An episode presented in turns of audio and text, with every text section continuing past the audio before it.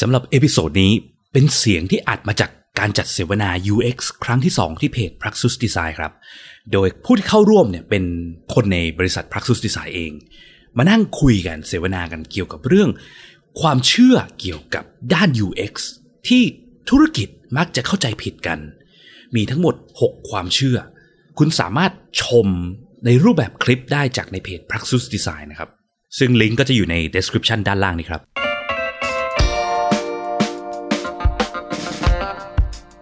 ยินดีต้อนรับเข้าสู่ผักสดพอดแคสต์ รายการที่จะพูดถึงการพัฒนา product ให้ดีที่สุดสำหรับลูกค้าของคุณ เพื่อธุรกิจที่ยั่งยืนกว่าด้วยกระบวนการ user experience design และ research กับผม พิษพิจารณาลัตนาที่คุณ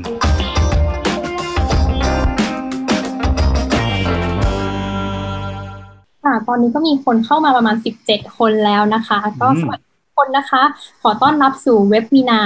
พักซุดครั้งที่ 2 นะคะ ในหัวข้อ Info and Myth for Business นะคะ ขอบคุณทุกคนมาก ๆ เลยที่เข้ามา ตอนนี้ไม่รู้ว่าเลิกงานกันหรือยังเอ่ยหรือบางคนกำลังกลับบ้านนะคะก็วันนี้นะคะเราจะมาพูดคุยกันเกี่ยวกับเรื่องที่เรามักเข้าใจผิดของ user experience หรือว่า UX นะคะ ในวงการธุรกิจกันค่ะ ก่อนที่เราจะเริ่มนะคะเราก็ขอพูดคุยเล่าเกี่ยวกับพักซุดบริษัทสักเล็กน้อยนะคะ เพราะว่าบริษัทพักซุดนะคะเป็นบริษัท UX Consulting Agency นะคะ ที่โฟกัสไปยังการช่วยบริษัทต่าง แก้ไขปัญหาด้าน user experience ไม่ว่าจะเป็นการทำ user research usability testing การทดสอบการใช้งานผลิตภัณฑ์ต่างๆ เช่นเว็บเว็บไซต์หรือว่าแอปพลิเคชันนะคะในการทำ interaction design ก็คือการออกแบบปฏิสัมพันธ์ระหว่างผู้ใช้งานแล้วก็ดิจิ t a ลโปรดักต์นะคะเพื่อเพื่อเพื่อสร้างผลิตภัณฑ์เหล่านี้ค่ะ ให้ใช้งานง่ายนะคะ แล้วก็ตอบโจทย์ลูกค้าผู้ใช้งานมากที่สุด เราเชื่อว่าการที่เราโฟกัสไปยัง user ค่ะ แล้วก็ลูกค้าที่มากขึ้นเนี่ย จะช่วยให้ธุรกิจยั่งยืนกว่าเนาะก็คือการเป็น user center design นั่นเองนะคะครับที่จะเริ่มก็เดี๋ยวให้พี่ๆแต่ละท่านช่วยแนะนำตัวนิดนึงนะคะ ค่ะ เดี๋ยวเริ่มที่พี่พิษเลยค่ะครับ สวัสดีครับเอ่อชื่อพิษนะครับ หลาย ๆ คนน่าจะขอคุ้นเคยหน้ากันดีก็เป็น founder design research lead บริษัท Praxis Design นี่นะครับ ก็เอ่อเดี๋ยววันนี้มา แชร์มานั่งเมาส์กันแล้วกันเรื่องเกี่ยวกับเรื่องเกี่ยวกับเรื่องที่บอกที่น้องเอบอกไปนะครับ เรื่องเอ่อความเชื่อผิดๆอะไรต่างๆนานาเนาะค่ะต่อมาค่ะ ครับ สวัสดีนะครับ ผมพัฒนะครับ เป็น Senior UX Designer and Researcher ที่บริษัทพักสุดครับผม ค่ะ แล้วก็น้องมิ้นนะคะค่ะชื่อมิ้นค่ะ เป็น UX designer อยู่ที่พักซุดค่ะ ค่ะ แล้วก็วันนี้ผู้ดำเนินรายการนะคะ A นะคะ เป็นยูนั้นนะคะ เป็นผู้ดำเนินรายการในวันนี้ระหว่างที่เราพูดพูดคุยอะค่ะ ถ้าสมมติว่าใครมีคำถามอะไรนะคะ ก็สามารถคอมเมนต์ถามคำถามได้เลยนะคะ แล้วก็เดี๋ยวช่วงท้ายของเซสชันนะคะเราก็จะมีการตอบคำถามเหล่านี้กันค่ะ ครับได้เลยฮะส่งมาในแชทเนาะในแชทของ Facebook เลยใช่ไหมครับค่ะค่ะโอเคค่ะงั้นเรามาเริ่มคำถามแรกกันเลยดีกว่าค่ะ ก็ก่อนที่เราจะเริ่มคำถามแรกแรกค่ะต้องมีที่มาที่ไปกันก่อนค่ะ ว่าเฮ้ยเนี่ยทำไมเราถึงท่านวันนี้ขึ้นมาใช่ไหมคะ ก็คือว่าจากการที่เราเนี่ยทำงานทางด้าน user experience เป็น UX designer กันมาสักพักหนึ่งแล้ว แล้วก็ทำงานกับลูกค้าหลาย ๆ เจ้าค่ะ เราก็เห็นว่ามีแพทเทิร์นบางอย่าง หรือมีความเชื่อบางอย่างที่ลูกค้าแต่ละแต่ละท่านนะคะไอ้ลูกค้าแต่ละบริษัทอาจจะคิดแบบ เพราะฉะนั้นนะคะวันนี้เราก็เลยจะเอาความเชื่อเหล่านั้นนะเออมามาวิเคราะห์ดูซิว่าเออมันเป็นจริงมากน้อยแค่ไหน แล้วมันมีมุมมองไหนที่น่าสนใจบ้างนะคะ อ่าครับ อืมความเชื่อแรกนะคะ ที่คนมักเข้าใจ กันว่า user experience หรือ UX เนี่ยค่ะ เป็นดูเป็นเรื่องที่ไกลตัวมากเลยเอ่อเดี๋ยวเราพักเรื่องนี้ไว้ก่อนดีกว่า เพราะว่าเราเนี่ยค่ะเพิ่งจะเข้าสู่โลกออนไลน์ หรือว่าเราเพิ่งจะเปลี่ยนผ่านธุรกิจมาสู่ธุรกิจช่องทางออนไลน์มากขึ้น นึกถึงอย่างเช่นประกันเนี่ยที่ปกติเนี่ยจะเคลมทาง call center แต่ว่าเดี๋ยวนี้ค่ะ ก็สามารถเคลมผ่านแอปได้แล้ว แล้วก็อย่างเช่นร้านค้าที่เจอโควิดเขาก็หันมาเปิดทาง Lazada หรือว่า Facebook มากขึ้น พี่พิษมีความคิดเห็นอย่างไรบ้าง หรือว่าช่วยนิยามคำจำกัดความของ user experience สักนิดว่ามันไกลตัวนะคะอืมครับ ก็เอ่อทวนคำถามอีกหน่อยเนาะก็เมื่อกี้คำถามบอกว่าเอ้ยไม่ใช่ความคำถามดิความเชื่อเนาะคือหลาย ๆ ครั้งเนี่ยคือเราทำงานกับลูกค้าจากจากหลากหลายอินดัสทรีเนาะแล้วก็ที่เขาไม่ค่อยคุ้นเคยกับคำว่า U อง UX อะไรมากเท่าไหร่ด้วย มันก็จะมีจุดหนึ่งก็คือว่า คือเขาหลายๆคนมองอาจจะมองว่า เฮ้ย UX เนี่ยทำทำไมดูไกลตัวนะผมฟังดูแบบวิชาการวิชาการนะเป็นศัพท์ที่แบบ UX อะไรนะ คืออะไรอะ user experience คือคือมันจะมีอย่างหนึงคือคือจริงๆแล้ว UX เนี่ยผมว่ามันเป็นมันมันมันมันคือความเป็น common sense และ service mind ของธุรกิจทุกอย่างเนาะประมาณว่าถ้าสมมติว่าเรามองแบบธุรกิจแบบร้านโชว์หวยเล็ก ๆ หรืออะไรเงี้ยเนาะร้านขายน้ำปักซอยอย่างเงี้ย UX มันคืออะไร user experience ประสบการณ์ผู้ใช้ใช่ไหมประสบผู้ใช้ที่มาใช้ร้านโชว์หวยก็อาจจะเป็นแบบลูกค้าใช่ไหมคนที่มาซื้อของอะไรเงี้ย ประสบการณ์ที่เขาได้ก็คืออะไรก็คือการที่บอกว่า ป้าที่ร้านผู้จาดีไหม nice ไหมใช่ไหมสินค้าเนี่ยมีแปะราคาชัดเจนหรือเปล่า ใช้เข้ามาหาของที่ต้องการเจอไหมอะไรใช่ไหมอันนี้คือแบบร้านเล็ก ๆ นี่คือประสบการณ์ผู้ใช้ แต่คำคำคำว่า UX เนี่ยมันไม่ได้ถูกนิยามในยุคนั้น เพราะว่าไอ้ประสบการณ์ในการสร้างประสบการณ์ของร้านร้านหนึ่งเนี่ยมันไม่ได้ยาก ทีนี้พอมันกลายเป็นโลกดิจิตอลเกิดขึ้นเนาะตั้งแต่ยุคสมัย iPhone iPhone โดยเฉพาะช่วงนี้ช่วงโควิด ที่แบบว่าเปิดเว็บทรงเว็บไซต์ขายของออนไลน์กันเขาประสบการณ์มันเริ่มจำเป็นขึ้นเพราะว่าอะไร เพราะว่าเราไม่ได้สร้างประสบการณ์จากตัวเราเองจากคนเนี่ยคือคนคือเราสร้างเว็บไซต์ขึ้นมาหนึ่งเว็บไซต์คือขายของเนี่ยเว็บไซต์เว็บไซต์เดียวอาจจะมีคน เสิร์ฟคนเป็นพันเป็นร้อยเป็นหมื่นเป็นแสนเป็นล้านก็เป็นไปได้จริงป่ะทีนี้พอจะเสิร์ฟคนหลักหลักแสนหลักล้านหลักหมื่นได้เนี่ยมันแปลว่ามันแปลว่าเว็บไซต์เราเนี่ยมันก็ต้องคิดเคสให้ครบสำหรับคนทุกประเภทใช่ไหมเช่น คนบางคนเข้ามาเราไปบังคับให้เขาสมัครสมาชิกแต่ถ้าเกิดเขายังไม่ได้สมัครสมาชิกล่ะต้องสมัครจริงเหรอหรือว่าถ้าเขาสมัครสมาชิกด้วยเบอร์โทรศัพท์ไปแต่เขาเพิ่งเปลี่ยนเบอร์โทรศัพท์มาเขาจะกลับเข้ามาใช้ได้ไหมเราเคยคิดเคสพวกนี้เขาครบหรือยังอะไรใช่ไหมมันจะมีความยากและความซับซ้อนคือที่เราต้อง ต้องต้องมองให้มันมากขึ้นกว่าเดิม แต่หัวใจหลักจริงๆของเขาว่า UX มันคือการบอกว่าเอาลูกค้าเอา user ของเราเป็นศูนย์กลาง แล้วลองมองทำความเข้าใจเขาให้มากขึ้นเนาะเพื่อจะได้รู้ว่าเขาต้องการอะไรใช่ไหมแล้วเราจะได้เสิร์ฟเขาได้ถูกนะครับคือไม่ว่าจะเป็นเอ่อธุรกิจออนไลน์ออฟไลน์ทุกคนต่างก็ต้องมีคาว่า UX อยู่ในใจแล้วพี่แต่ว่าสมัยยุคออฟไลน์มันไม่ได้มันไม่ได้ พูดคาว่า UX จริงจังเพราะว่ามันไม่ได้จำเป็นต้องมองลึกอะไรขนาดนั้นไงคือมันคือ common sense ในการเสิร์ฟคนเนี่ยเรา service เราก็ต้องดูแลลูกค้าอะไรเงี้ยเนาะเออทีนี้หัวใจหลักของ UX เนาะคืออย่างที่บอกสนใจลูกค้ามากขึ้นรับฟังลูกค้าแล้วปรับ base on สิ่งที่ลูกค้าต้องการใช่ไหมทีนี้หลาย ๆ ครั้งเนี่ยบางทีมันมักจะเจอปัญหานะเช่นแบบธุรกิจแบบสมมติว่าเขาเปิดเว็บไซต์ขายของ แต่ดันไม่มีช่องทางให้ ให้คุยกับแอดมินได้เงี้ยสมมติเข้ามาปุ๊บเจอแบบแชทหรือเจออะไรที่แบบเฮ้ยหรือว่าจะ feedback ว่าเนี่ยซื้อ product ไปซื้อสินค้าไปมันพังอะครับ จะจะเคลมยังไง message ไปแอดมินรอสองวันเพิ่งตอบอย่างเงี้ย อันนี้มันคือมันถ้าเทียบกับออฟไลน์มันคือการที่เหมือนกับว่า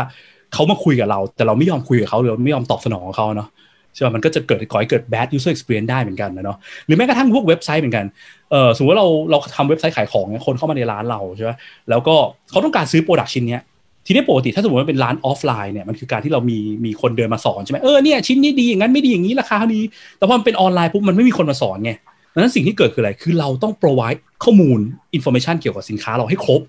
เพราะคนเขาเข้ามาอ่านเองไงแต่หลาย ๆ ครั้งเราก็เคยเจอเคสเช่นเข้าไปปุ๊บข้อมูลไม่เขียนอะไรสักอย่างใช่ไหมบอกว่าเฮ้ยแล้วชิ้นนี้กับชิ้นนี้หน้าตาเหมือนกันเลยแต่ราคาต่างกันร้อยหนึ่งต่างไงไม่บอกไม่เขียน รูปก็ไม่ครบ มีรูปอยู่มุมเดียว อยากรู้ว่าเราข้างใต้มันจะใหญ่ไปไหมเราจะไปวางที่บ้านเราได้ไหมไม่มีบอก คนก็ไม่กล้าซื้อใช่ไหมพวกนี้คือรากฐานของการที่เกิด user experience ที่ไม่ดี เนาะดังนั้นสรุปเร็วๆก็คือว่า user experience ก็คือการแบบใส่ใจลูกค้าให้มากขึ้นเนาะถ้ามันเป็นออนไลน์ มันยิ่งต้องใส่ใจให้มันมากเข้าไปอีกนะเพราะว่ามันมันต้องเสิร์ฟคนเป็นหลักร้อยหลักพันหลักแสนหลักล้านเนี่ยเนาะอืมแล้วก็หัวใจหลักคือเวลาสร้าง product ที่มี good user experience มีสองอย่างก็คือว่าของที่เราสร้างเนี่ยมันต้องมีประโยชน์กับคนเข้ามาใช้นะคือแบบว่าอะ shop ออนไลน์ก็ต้องมีประโยชน์คนที่เข้ามาคือมันช่วยอำนวยความสะดวกอะไรมากกว่าการที่เขาไปที่ร้านใช่ไหมต้องมีประโยชน์และต้องใช้ง่ายด้วยสองอย่างเป็นรากฐานนะครับเออประมาณนี้แล้วกัน ก็คือสรุปคำตอบของพี่พิทนิดนึงก็คือว่าจริงๆ user experience เนี่ยก็ไม่ใช่เป็นเรื่องที่ไกลตัวเลย แต่ว่าใกล้ตัวซะด้วยซ้ำเพราะว่าเดี๋ยวนี้เราเข้าสู่โลกออนไลน์แล้วเนาะแล้วโลกออนไลน์เนี่ยก็คือ ก็คือไม่มีใครมาบอกเหมือนที่พี่พิทบอกว่าไม่มีใครมาบอก หรือมีป้ายหรือมีมี information ที่ชัดเจน เพราะฉะนั้นเนี่ยการที่ให้ information ที่ชัดเจนในในดิจิตอล product เนี่ยมันก็จะดีกว่า มันสำคัญมากเลยเนาะเพราะว่าเพราะว่าเราไม่ได้มีคนมาคอยฟังไง เพราะว่าถ้าเราลองมองจริงๆแบบเวลาที่แบบเออร้านค้าอย่างเงี้ย มันมีคนที่เขาไปเสิร์ฟเราเนี่ยเขามีการรับฟังเราใช่เขารับ feedback มาตลอดแล้วเขาปรับ service ให้มันเข้ากับตัวเรา แต่ว่าพอมันเป็นมันเป็นเว็บไซต์เว็บหนึ่งที่เป็นนิ่งๆเนี่ยมันไม่สามารถปรับได้ขนาดนั้นไงดังนั้นเราต้องคิดทุกอย่างให้มันครบให้มากที่สุดเท่าที่เป็นไปได้ก่อนนะครับ อืมแล้วก็หัวใจหลักก็คือมีประโยชน์แล้วก็ใช้งานง่ายนะคะ ครับ อืมโอเคค่ะ เดี๋ยวมาถึงความเชื่อที่สองนะคะ ว่ากันว่าจะทำแอปอะค่ะหรือว่าเว็บไซต์ใหม่สักอันหนึ่งเนี่ยของบริษัทเนี่ยอยากจะให้มี user experience ที่ดีเนี่ย ก็ต้องจ้างคนมาออกแบบเว็บไซต์ให้มีหน้าตาสวยๆก่อนเลย แค่นี้เนี่ย user experience หรือ UX เนี่ยก็ดีแล้วพี่พัดว่าจริงไหมคะเอ่อสำหรับความเชื่อนี้นะครับ โดยส่วนตัวของผมอะคือมันเหมือนแบบเฮ้ยถ้าจะทำให้มันดีอะแค่หน้าตาสวยๆอะก็ดีก็ดีพอแล้วอะไรเงี้ย UX ก็ดีแล้วอะไรเงี้ยครับแต่ก่อนอื่นเลยจากเอาจากประสบการณ์ส่วนตัวแล้วกันครับที่ทำงานด้าน UX มานะครับ จริง ๆ แล้วไอ้เรื่องความสวยงามอะมันเป็นส่วนหนึ่ง ของขั้นตอนทั้งหมดในการทำ UX อะครับ คือจริง ๆ แล้วกว่าเราจะทำให้โปรดักสักชิ้นหนึ่งหรืออะไรอย่างเงี้ยครับ มีประสบการณ์ที่ผู้ใช้ที่ดีได้เนี่ย มันมันไม่ใช่เรื่องแค่ทำเรื่องความสวยงามอะครับ มันมีอะไรมากมายเลยครับ ที่เราจะต้องทำก่อน เดี๋ยวผมขอแชร์สไลด์อะไรให้ดูนิดนึงแล้วกันนะครับ เผื่อว่าจะช่วยทำให้ทุกคนแบบเห็นภาพมากขึ้นนะครับ เดี๋ยวขอแชร์สไลด์แป๊บหนึ่งครับ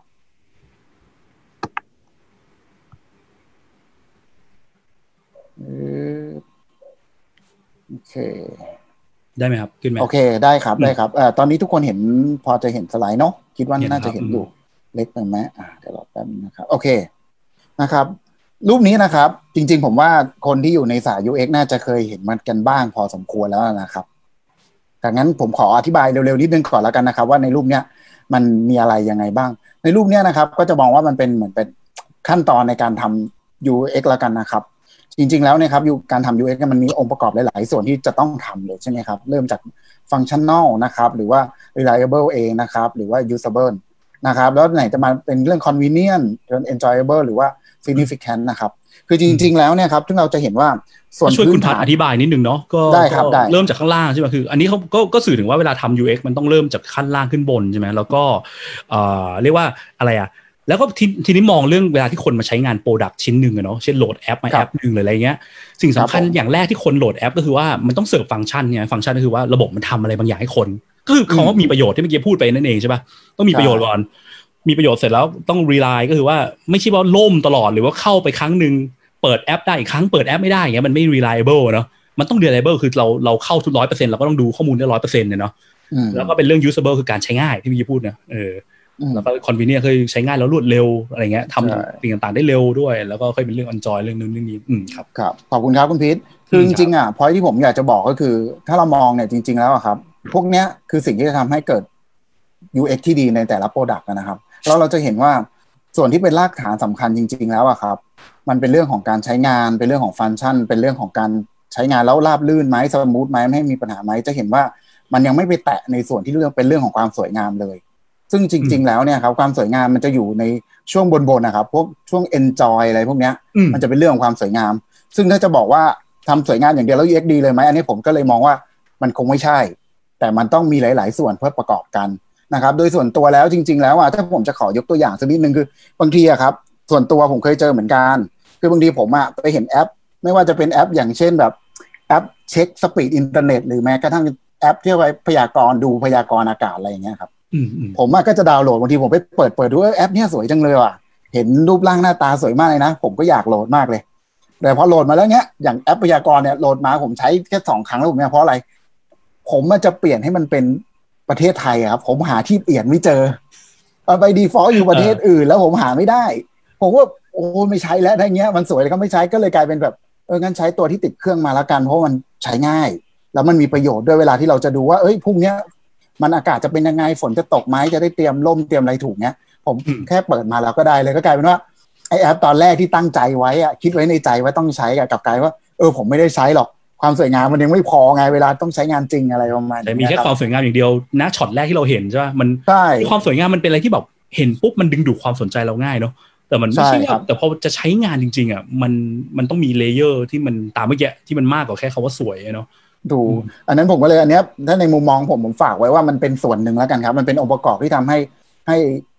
experience ดีขึ้นให้ประสบการณ์ใช้งานดีขึ้น แต่ไม่ใช่ทั้งหมด หรือไม่ใช่ส่วนเดียวเท่านั้นนะครับ มันยังมีหลายส่วนมากเลยครับอืมโอเคครับงั้นเดี๋ยวผมขอ stop share ก่อนนะครับใช่ครับโอเค ครับผมอันนี้มิ้นมิ้นขอเสริมนิดนึงค่ะอ่าแต่ขอแชร์บ้าง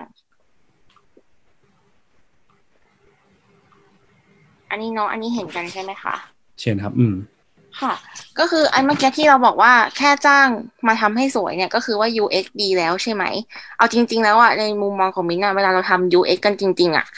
เวลาเราดีไซน์อะเราจะดีไซน์เป็น wireframe ด้วยซ้ำอย่างที่เห็นในรูปเนี้ยค่ะ คือด้านซ้ายเนี่ยด้านซ้ายอันหนึ่งกับอันสองเนี่ยมันจะเป็นออกเป็น wireframe wireframe คืออะไร wireframe ก็คือการที่เราดีไซน์ออกมาเป็นขาวดำโดยที่เราอะจะโฟกัสที่ information อะกับโฟอะเป็นหลัก ยังไม่มีสีสันตัดเรื่องความสวยงามออกไปก่อน เพราะว่าอย่างเช่นแบบพวก information ก็เช่นพวก เวลาเราดีไซน์แอป อย่างเช่นพวกแอปแบงก์อย่างเงี้ยค่ะ ก็ต้องมีการจัดระดับจัดระเบียบ information ให้ make sense ว่าควรดีไซน์ให้เห็นยอดเงินในบัญชีที่คนอะใช้บ่อยกว่ามากกว่าที่จะเห็นว่าการสมัครสินเชื่อที่บางคนอาจจะใช้หรืออาจจะไม่เคยใช้เลยก็ได้ นี่ค่ะ สิ่งที่เห็นบ่อยๆ แล้วก็ควรต้องมีการจัดลำดับความสำคัญของมันเนาะอะไรแบบนี้ แล้วก็ที่เราต้องโฟกัสที่โฟกับ information เนี่ยก็เพราะว่ามันเป็นสิ่งที่สำคัญกว่าความสวยงาม แว็บแรกเนี่ยที่คนเห็นกันนะก็อาจจะสนใจความสวยงามนั่นแหละ แต่พอเราใช้ไปสักพักอะก็อาจจะไม่ได้สนใจเท่าไหร่แล้วใช่ไหมคะ คือสิ่งสำคัญก็คือแอปมันมีประโยชน์กับเขาแค่ไหน แล้วก็มันใช้ง่ายแค่ไหนมากกว่าอืมดังนั้นที่บอกว่าแค่จ้างคนมาทำ UX ทำสวยเนี่ยแล้ว UX ก็จะดีเนี่ย มิ้นก็คิดว่ามันก็ยังไม่ถูกสักทีเดียวค่ะ อืมอืมอย่างในรูปของที่มิ้นแชร์นี่คือขวาสุดนี่คือแบบหน้าตาสวยงามแล้วใช่ไหมนี่คือแบบเวอร์ชันใช่แบบว่า final ใช่ไหมไปเอาไว้หลายๆครั้งแบบเออคือ ถ้ายิ่งคือคือจริง ๆ แล้วถ้าสมมติว่า product เรามันไม่ได้ซับซ้อนเนอะแบบเช่นแบบ เช่นอะเราเป็นแบบร้านกาแฟร้านหนึ่งอะไรเงี้ยเราอยากเปิดหน้าร้านที่แบบโชว์ให้คนเห็นว่าเฮ้ย product เราเนี่ย เออ look and feel เราสวยนะร้านกาแฟเราสวยแต่ว่าเรามันไม่ได้มีฟังก์ชันซับซ้อนที่แค่เข้ามาแล้วก็ดูรูปในร้านเฉยๆอย่างเงี้ยแล้วก็บอกที่ตั้งร้านไปกินได้นะครับอย่างงี้ใช่ป่ะฟังก์ชันมันไม่ซับซ้อนเนี่ยจริง ๆทำให้สวยได้ก่อนมันก็โอเคนะแต่ถ้าสมมติว่ามันเป็นระบบที่มันเริ่มซับซ้อนมากอย่างเงี้ยเช่นแบบระบบธนาคาร เว็บไซต์อะเว็บไซต์อะไรเดียวเว็บไซต์บริษัทประกันอย่างเงี้ยใช่ป่ะหรือว่าแม้กระทั่งอีคอมเมิร์ซเนาะที่แบบว่าสมมติเราเปิดหน้าร้าน แม้กระทั่ง Facebook เพจอะเนาะ Facebook เพจที่แบบเราจะขายของด้วยอย่างเงี้ยมีฟังก์ชันการ ให้คนเข้ามาดูของดูราคาของแล้วซื้อของได้อย่างเงี้ยเรื่องอื่นมันจะเริ่มสำคัญกว่าแล้วใช่ไหมแค่รูป product สวยๆพอเข้ามาปุ๊บเขาหาราคาไม่เจอเขาดูแล้วงงไม่แน่ใจว่า product แต่ละอันต่างยังไงอย่างเงี้ยเขาใช้งานยากขึ้นมาเนี่ยเขาใช้งานยากใช้งานยากเนอะมันปัญหา user experience ความสวยงามทั้งหมดจะมลายหายไป ถ้าคนทำสิ่งที่เขาต้องการไม่ได้นะใช่ครับดังนั้นทีนี้วิธีแก้ในการทำให้มันบอกว่าเออ เห็นพวกอะไรข้อมูลชัดเจนขั้น step การใช้งานถูกต้องเนี้ยมันก็คือการเริ่มจากการที่แบบอย่าเพิ่งทำสวยไปทำขาวดำก่อนเพื่อให้เราให้เห็น step ว่าเข้ามาใช้แต่ละ step มันเป็นยังไงบ้างใช่ information ข้อมูลที่เราต้องแสดงแสดงอะไรบ้างอะไรเงี้ยเนาะอืมมันจะได้โฟกัสกันตรงนี้ก่อนแล้วเดี๋ยวความสวยงามเพื่อมาประกบหน้าอีกทีหนึ่งอืมอืมอืมโอเคฮะไปงั้นเอเราไปต่อกันไหมค่ะ ก็คือสรุปคำถามสรุปข้อนี้สักนิดนึงนะคะ ก็คือว่าได้ครับ UX เนี่ยอาจจะไม่ใช่ความสวยงาม แต่มันเป็นการที่เราจะเริ่มจากฐานของพีระมิดก่อน ก็คือเริ่มจากการฟังก์ชัน ฟังก์ชันการใช้งานที่ระบบมันใช้งานง่าย แล้วก็มีแบบระบบไม่ล่ม แล้วก็รู้สึกว่าเออ user เข้ามาแล้วเนี่ยคือไม่หลงรู้ว่าจะเออทำอะไร แล้วก็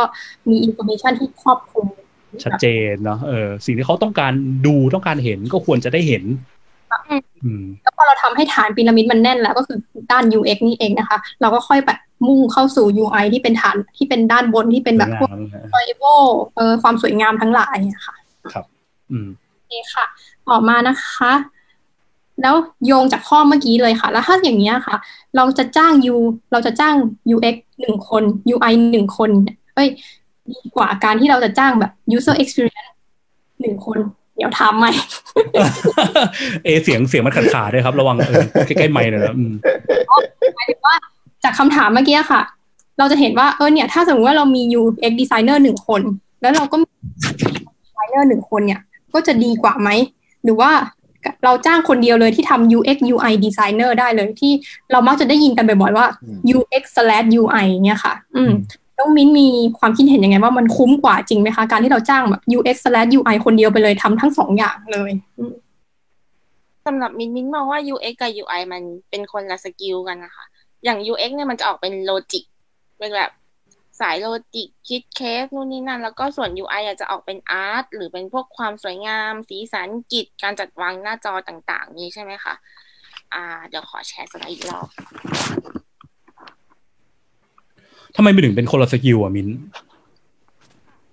นะ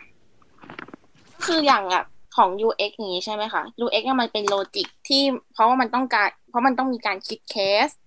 ความเป็นไปได้ทั้งหมด error case ต่างๆ แล้วก็วิเคราะห์เหตุผลในการดีไซน์ อย่างอันนี้ในหน้าจอเนี่ยก็จะเห็นว่าเวลาเราทำเนี่ย เราจะมีการคิดเคส คิดว่ารายละเอียดของแต่ละอย่างในหน้าจอเนี่ย มันจะต้องเป็นยังไง มันต้องกดแล้วมันไปไหน แล้วถ้าหากว่า อย่างอ่ามิ้นลองยก ยังไงดี อันนี้คืออะไรนะครับ ที่มิ้นโชว์อยู่ครับเอออธิบายหน่อยได้ไหมไออันนี้ก็คือเป็น wireframe ของ Google กับ Amazon อันเนี้ยค่ะ ก็คือเป็น wireframe คือเวลาที่เราเริ่มวาดเนี่ย เราก็จะเริ่มดีไซน์จากการที่วาดหน้าจอดูว่าพอกดแล้วมันจะต้องไปไหนมี flow ยังไงแล้ว information ของแต่ละหน้าเนี่ยมียังไงนะคะแล้วก็คือคือที่บอกว่า UX เนี่ยมันเป็นสาย logic นิดนึงก็อย่าง ยกตัวอย่างเช่นอย่างที่มิ้นเนี่ยเพิ่งทำล่าสุดเลยก็คือทำเป็นเกี่ยวกับทำแค่กล่อง search แค่กล่อง search กล่องเดียวเนี่ยมันก็มีเคสของมันเนี่ย เยอะแยะไปหมดเลยในกล่องกล่องเดียว เช่นเราก่อนจะก่อนที่เราจะเอาเมาส์ไปคลิกที่กล่องเนี่ยมันต้องแสดงยังไง พอคลิกที่กล่องแล้วเนี่ย มันจะแสดงยังไง แล้ว search suggest เนี่ยเวลาเราพิมพ์ไปแล้วอะ มันจะขึ้นยังไง ใช่ไหมคะแล้วถ้าเราอะกด clear ค่ามันจะขึ้นยังไง แล้วถ้าเรากด ข้างในในในกล่องนั้นเวลา search suggest ขึ้นมาแล้วเนี่ยมันจะเด้งไปที่ไหนไปหน้าไหน อะไรอย่างเงี้ย คือพวกเนี้ยก็คือ information หรือเคสที่เราต้องเก็บอืมเก็บให้หมดใช่ มันก็เลยรู้สึกว่ามันเป็นเรื่องเกี่ยวกับ logicอืมซึ่งจริงๆ เอออันนี้ขอแชร์เพิ่มนะมันก็คล้ายๆกับ คือคือสมัยก่อนเคยพี่เนี่ยเคยทำงานในสมัยยุคที่แบบ มีคำว่า UI UX ไม่มีอะเนาะสมัยก่อนเนี่ยแบบเราทำงานกับ dev ใช่ป่ะแล้วพวกเรื่องเนี้ยเคสเช่นบอกว่า กดที่นี่เป็นไงสมมติเกิด error คนใส่ password ผิดแสดง message ยังไงอย่างเงี้ยสมัยยุคโบราณเนี่ยไม่ค่อยมีคนเขาคิดกันเนาะทีนี้คนที่คิดพวกเนี้ยคือใคร dev ไงคนเขียนโปรแกรมอืมใช่ใช่แล้วพอ dev คนเขียนโปรแกรมต้องมานั่งเขียนพวกเนี้ยพวกนั่งเขียนว่าเฮ้ยถ้าเขาใส่อีเมลผิดใส่จะขึ้นข้อมูลว่าไงใส่ password ผิดขึ้นยังไง ถ้าโดนเขาโดนล็อกต้องพูดว่ายังไงอย่างเงี้ยคือถ้าเป็นคนสาย UX เนี่ย เราจะต้องคิดในเรื่องที่ว่าควรจะพูดแต่แต่ละมีกี่เคสที่เป็นไปได้ใช่ไหมที่จะเกิดปัญหาใช่ใช่และแต่ละเคสเนี่ย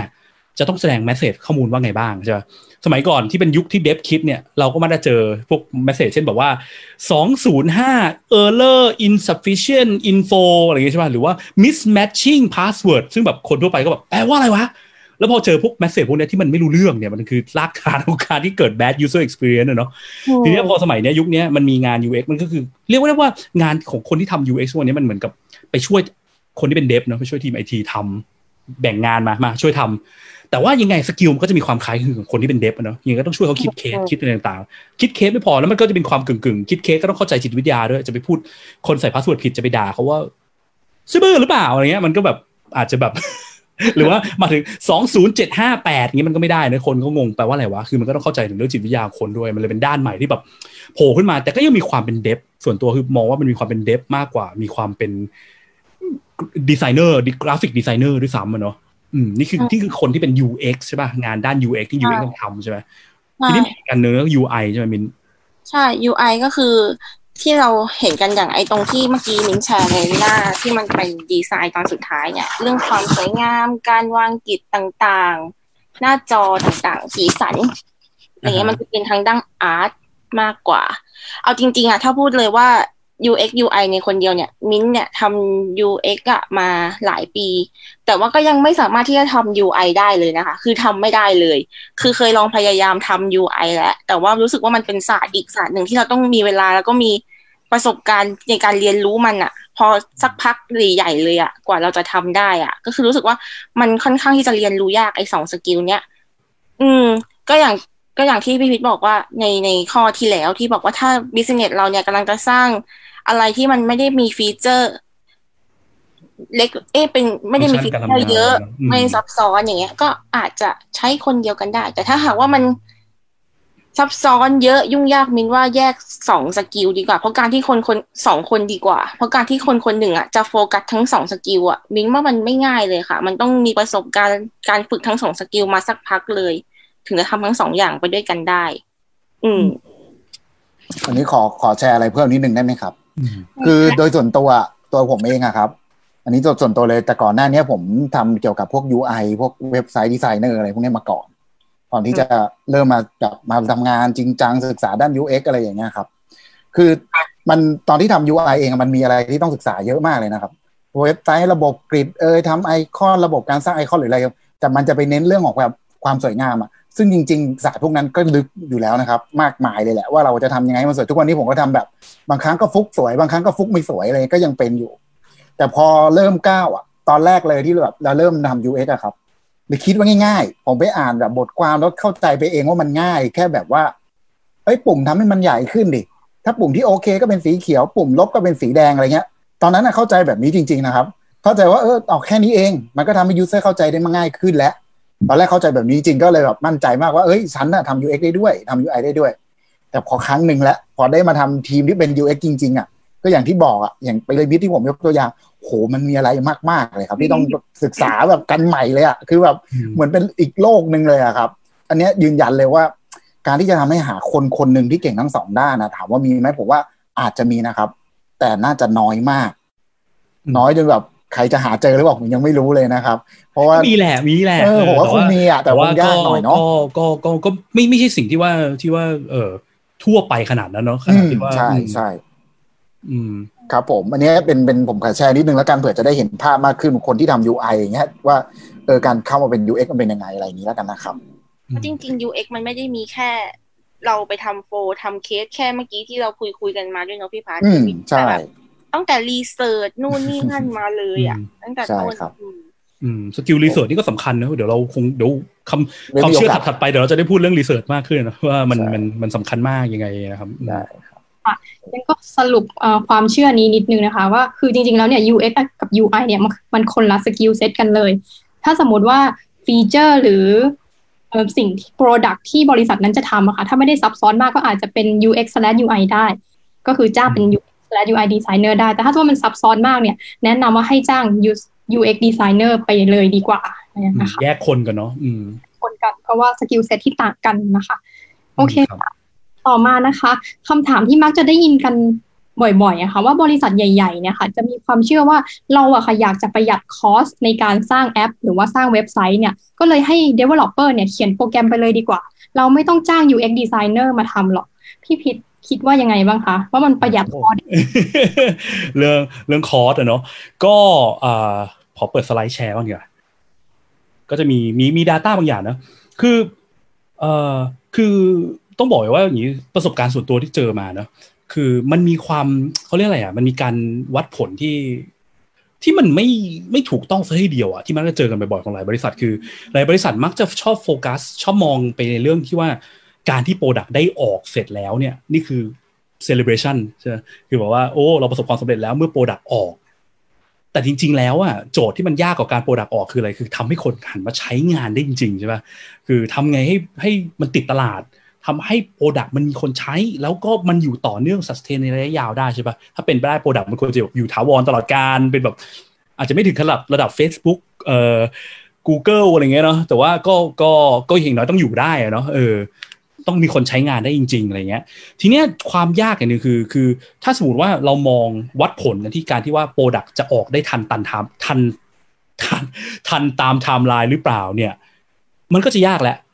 UX มันจะเป็น part ที่แบบทำทำไมวะ คือแบบทำไปมันเพิ่มเวลาในการทำ product เนอะทำให้ช้าลงไปอีก เพราะว่าต้องต้องไปนั่งอะแทนที่จะมาถึงแบบว่าอย่างที่ตอนแรกบอกเนอะมีคนเอ่อออกแบบหน้าจอให้สวยเสร็จแล้วก็ส่งไปให้ dev เขียนโปรแกรมเลย มีคนอะไรรู้โผล่มาตรงกลางแล้วมานั่งคิด error ยี่สิบห้าแบบ เพิ่มทำไมเยอะ error ยี่ห้าแบบจะสู้เราให้ dev คิดคิดไปแล้วก็เขียน message ไปเลยดีกว่าไหมใช่ไหมแต่จริงคำถามคือว่าแล้วไอ้ error ยี่สิบห้าแบบที่ระบบเรามันจะเป็นไปได้เนี่ย มัน error พวกนี้มันจะหายไปไหมคนก็ยังสามารถเจอพวก error พวกนี้ได้อยู่จริงปะแต่ว่าไม่ได้มีคนไปคิดให้ไงว่ามันควรจะต้องเป็นยังไงพอไม่ได้มีคนไปคิดให้ปุ๊บมันก็น่ากลัวกับการที่ว่าแล้วถ้า user มาเจอ error พวกนี้แล้วก็ แล้วเขาก็จะเจอ message แบบหนึ่งศูนย์สี่แปด insufficient error ซึ่งคนก็แบบแปลว่าอะไรวะ เนี่ย bad user experience จะเกิดตอนนี้เนาะนะครับ แล้วก็ทีนี้มันก็จะมี Data นิดนึงเหมือนกัน อันนี้โดย NASA เลยนะ คือ NASA ก็เคยเคยทำเอ่อเอ่อ research พวกเกี่ยวกับพวก product project development เนี่ยนะพวกว่า digital product development อะไรเงี้ย แล้วเขาพบว่าคือในช่วงในการแก้ feature feature หนึ่งหรือว่าสิ่งสิ่งหนึ่งแล้วกัน ยิ่งแก้เร็วเท่าไหร่ cost ในการแก้ยิ่งถูกจริงไหมลองนึกถึงพวกนี้ก็ได้นึกถึงแบบพวกเวลาเราสร้างบ้านอะสมมุติว่าเออสถาปนิกเขียนแบบให้เรา แล้วเราเห็นดูในแบบแล้วเราเห็นว่า เฮ้ย ห้องส้วมมันเล็กไปเหรอวะแบบเดินเข้าไปนั่งเข่าก็ติดเข่าตอนนั่งปุ๊บเข่าติดผนังพอดีดิอะไรเงี้ย เราจะแก้แบบห้องส้วม ตอนที่มันอยู่ในแบบคอสในการแก้ก็คืออะไรก็บอกสถาปนิกสถาปนิกก็ลบใช่ไหมแล้ววาดใหม่แล้วลองดูแบบกันใหม่อะไรเงี้ยอาจจะแก้เสร็จภายในวันไม่ถึงวันเนื้อะชั่วโมงเดียวก็เสร็จแล้วอะไรเงี้ย แต่ถ้าสมมติว่าไอ้ห้องส้วมเนี้ยมันไม่ได้ถูกแก้แต่วันแรกเฮ้ยรีบๆสร้างให้มันเสร็จก่อนดีกว่า แล้วเราสร้างตึกเสร็จแล้วสร้างบ้านเสร็จแล้ว พอเราเข้าไปนั่งจริงๆ ตายแล้วเข่าติด เราจะแก้ห้องส้วมนะเวลาที่มันสร้างเสร็จแล้วเงี้ย cost เวลาที่มันเกิดเนี่ยมันมหาศาลกว่าเยอะเนาะต้องทุบทิ้งต้องอะไรเงี้ยต้องทำใหม่หมดไอ้พวกเอ่อ digital product development ก็เป็นเหมือนกัน คือเขาพบว่าถ้าสมมติว่าเราเรารู้ว่ามีเรื่องหนึ่งเนี่ยที่มันเป็นปัญหาใช่ป่ะตั้งแต่ตอนแรกอะ แล้วเราแก้ตั้งแต่ตอนที่มันอยู่ในช่วง requirement phase ในช่วงที่แบบทำความเข้าใจ requirement เนี่ย มันใช้สมมติว่ามันใช้ cost หนึ่งดอลลาร์ในการแก้ใช่ปะถ้ามันไปถึงช่วง build คือช่วงที่โปรแกรมเมอร์เอาไปเขียนโปรแกรมแล้วอะมันจะเพิ่มขึ้นไปเป็นระดับแบบ 21ถึง78 ดอลลาร์ แล้วถ้าสมมติเรา launch ไปแล้วเนี่ยมันเป็นระบบเอาไปใช้ใน in operation ไปแล้วอะจะใช้งานอยู่จริงอะแล้วต้องแก้ตอนนั้นอะ cost มันอาจจะเพิ่มไปเป็นตั้งแต่ 29 ถึง 1,500 US ดอลลาร์ได้ แปลว่าอะไร แปลว่าแทนที่เราจะเสีย 1 ดอลลาร์ แล้ว delay timeline สักนิดหนึ่ง เรารีบออกให้เร็วขึ้น แต่เราไปเสีย cost หนึ่งพันห้าร้อยดอลลาร์ทีหลังหนึ่งไม่ใช่1,500ดอลลาร์อย่างเดียวนะหนึ่งพันห้าร้อยเท่าใช่ไหมของการแก้ในตอนแรก อันนี้น่ากลัวเหมือนกันเนาะคือแบบว่าคือการรีบไม่มันไม่ใช่คำตอบทุกอย่างมันอาจจะเกิดปัญหาที่มันแรงกลับมาให้เราได้เยอะละมากเหมือนกันนะเนาะ ซึ่งมันก็จะมีที่เขาพูดเหมือนกันบอกว่าการลงทุนใน investment ใน UX เนี่ยมีมีของ Forbes Magazine ที่เขาเคยลงไว้เขาบอกว่าทุกๆ 1 US ดอลลาร์ที่เราลงกับ UX เนี่ยมันจะสร้าง revenue return on investment ให้เราได้ตั้งแต่10ถึง100 US ดอลลาร์เพราะอะไรเพราะอย่างที่เมื่อกี้บอกเนาะเข้ามาถึงคนงงไม่รู้เรื่องสมัครอะไรไม่ได้เข้ามาข้อมูลไม่ครบคนกดออกหมดเลย ถามว่าด้วยที่คนออกกดออกคนนี้มันประมาณเท่าไหร่เนาะคือเราสูญเสียลูกค้าไปเท่าไหร่กับการที่ที่ product มันสร้างมาแล้วมันยังคิดไม่ครบอะไรเงี้ย แต่ทีเนี้ยการที่ทำให้มันคิดครบอะไรต่างๆมันต้องใช้เวลาเนาะต้องใช้ต้องใช้ skill set แล้วต้องมี process ขั้นตอนในการทำการไปฟัง user การทำ research ก็สำคัญเหมือนกัน แล้วมันใช้เวลาคือจะไปคุยกับ user แบบว่าชั่วโมงเดียวจบมันก็ไม่ได้นะมันก็ต้องใช้เวลาในการแบบกว่าจะคุยได้กว่าจะนัดคนเข้ามากว่าจะลอง test กว่า มันจะต้องมี process ขั้นตอนต่างๆนานาอะไรเงี้ยแบบเคยแบบอย่างเออเคยไปฟัง talk ตอนไป conference ที่สิงคโปร์อย่างอย่างแบงค์ที่สิงคโปร์เขาเล่าให้ฟังว่าเขาจะสร้าง product ให้ให้เออคน เรียกว่าอะไรให้ให้ young gen อะให้ millennial ใช้เงี้ยเขาทำ research หกเดือนอะแล้ว research เขาเนี่ยไม่ใช่ว่าจัดเป็นไปนั่ง interview หรือเอาคนมาทำโฟกัสกลุ่มอะไรอย่างเงี้ยนะเขาแบบเขาไปนั่งสุงสิงกับเด็กวัยรุ่นวัยนั้นเลยวัยเพิ่งเรียนจบอะไรเงี้ยไปนั่งกินเบียร์ทุกวันไปนั่งเมาเรื่องการเงิน ไปนั่งเมาเรื่องนั้นเรื่องนี้ เพื่อเข้าใจให้ได้จริง ๆ ว่าเฮ้ยปัญหาของวัยรุ่นพวกนี้คืออะไร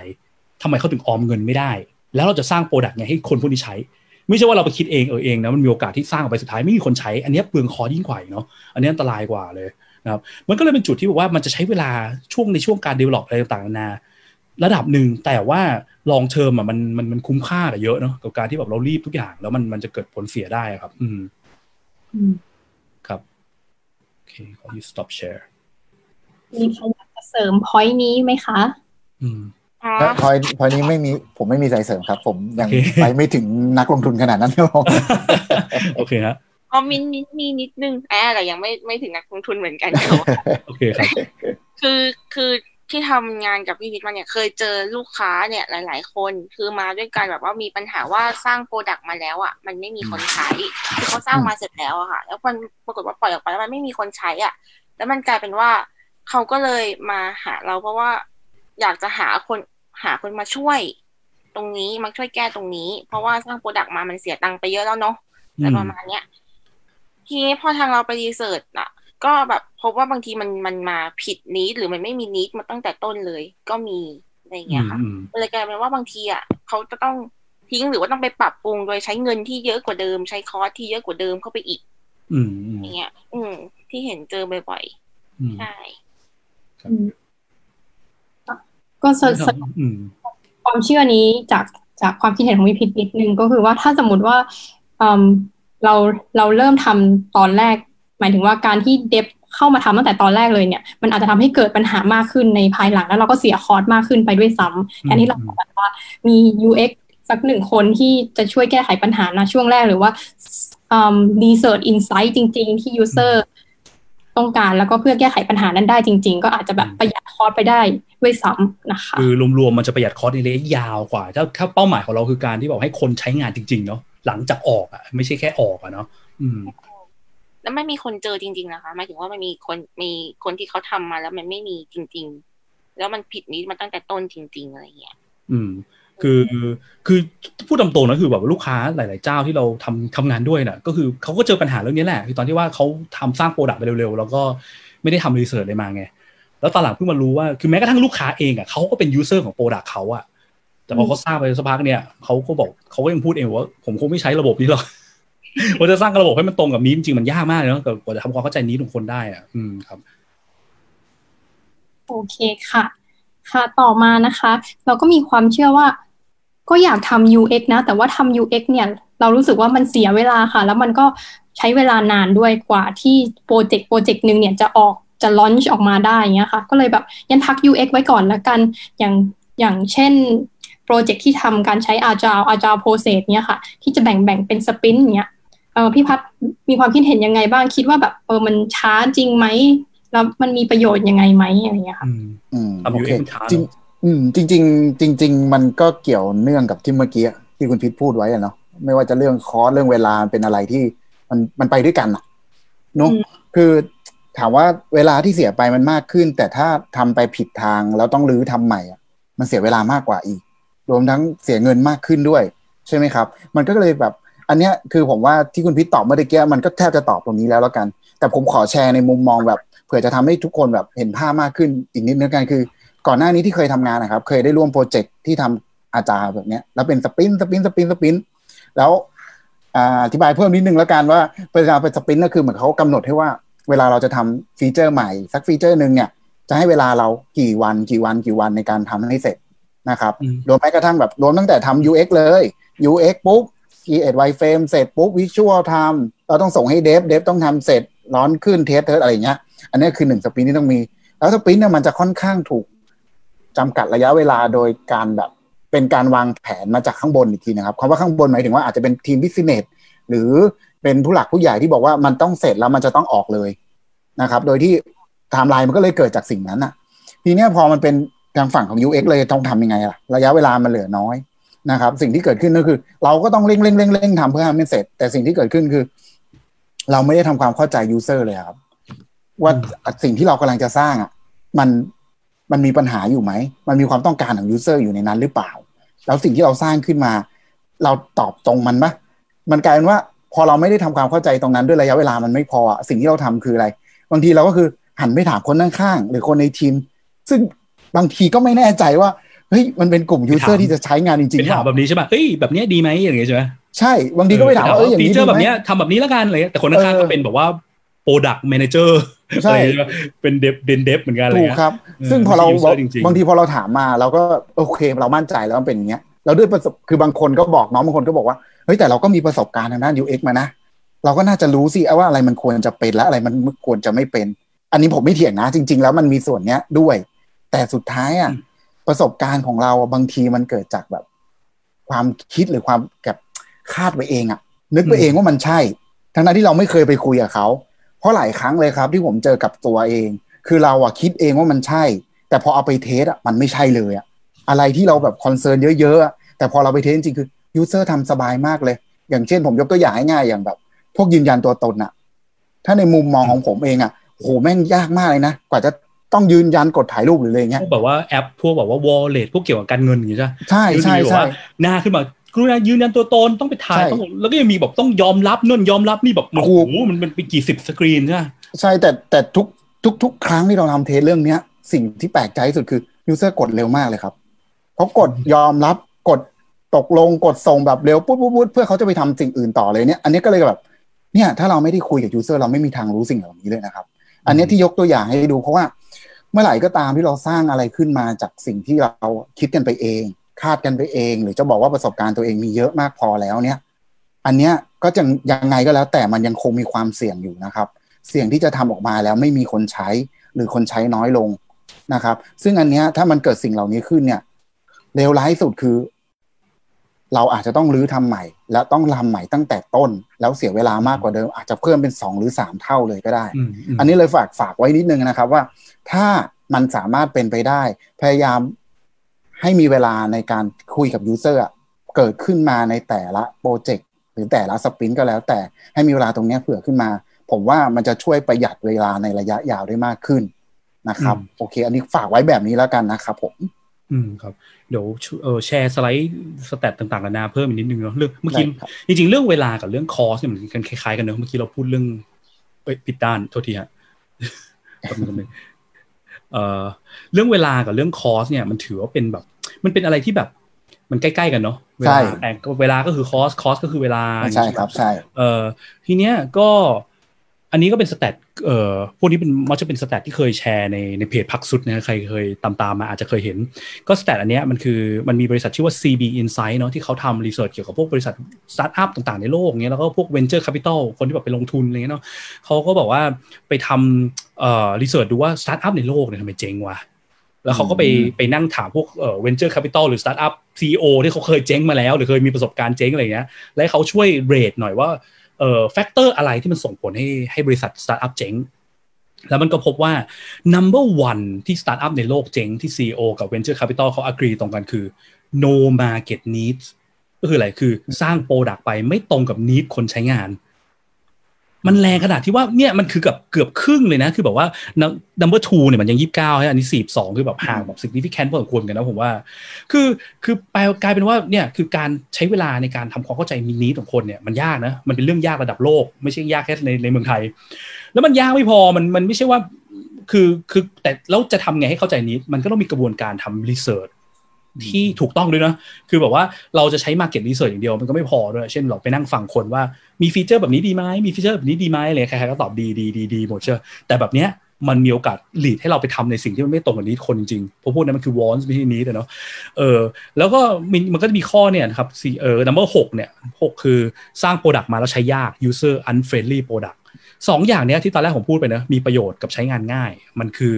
สองอย่างนี้รวมกันนี่ก็ปาไปเท่าไหร่สี่สิบหกสิบเปอร์เซ็นแล้วของเหตุผลที่อืมที่ที่ที่ที่คนในโลกเขาเห็นกันพ้องต้องกันว่าสตาร์ทอัพมันมันทำให้เจ๊งอะไรเงี้ยครับก็คือยากและและและมีความเสี่ยงในการสร้าง product พวกเนี้ยเนาะทีนี้มีเรื่องความเร็วอีกอย่างหนึ่งนะอันนี้ก็เป็นสไลด์ที่เคยที่ที่ที่ในเพจพักสุดเคยแชร์ไปคือ อันนี้เอามาจาก UX Thailand ปีปีที่แล้วที่ที่มี UX Conference ใช่ไหมที่เขาเขามาจัดที่เมืองไทยนะฮะเสร็จแล้วก็อ่า เขาเขาแชร์นี้กันคือ คือมันมันมีที่งานชื่อ MTP Con อะคือ Mind the Product Conference ที่สิงที่ซานฟรานซิสโกมั้งผมจำไม่ผิดเป็นเอ่อconference เกี่ยวกับเรื่องพวกนี้แหละอาจารย์ พวก Product Development อะไรเงี้ยแล้วก็มี speaker ท่านหนึ่งเนี่ยเขาก็พูดบอกว่า I hate agile ผมเกลียด agile มาก เพราะว่าทุกคนเนี่ยพูดแต่เรื่องความเร็ว แต่ไม่มีใครพูดเรื่อง customer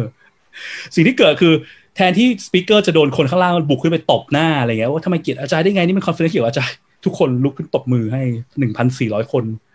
ตบมือให้กับสปิเกอร์ที่บอก I hate อาจารย์ในงานคอนเฟรนซ์ที่เกี่ยวกับอาจารย์อืมแปลว่าอะไรแปลว่ามันก็แอบเป็นปัญหาระดับนานาชาติเหมือนกันเนอะตรงที่ว่าทำ agile เน้นความเร็วถูกต้องแล้วแต่ความเร็วก็ไม่ใช่จุดหลักของการ agile เนาะเพราะว่าถ้าเร็วอย่างเดียวโดยไม่สนใจ customer เนี่ยมันจะมีปัญหาได้ เพราะว่าหัวใจหลักจริงๆของ agile คือการเร็วเร็วแล้วรีบปรับ Product based on customer in customer feedback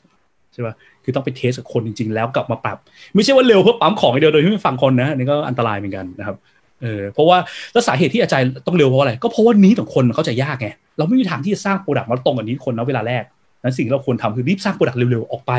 test กับคนแล้วกลับมาปรับว่าเราเข้าใจอะไรผิดบ้างนะครับเออประมาณเนี้ยฮะอยากจะแชร์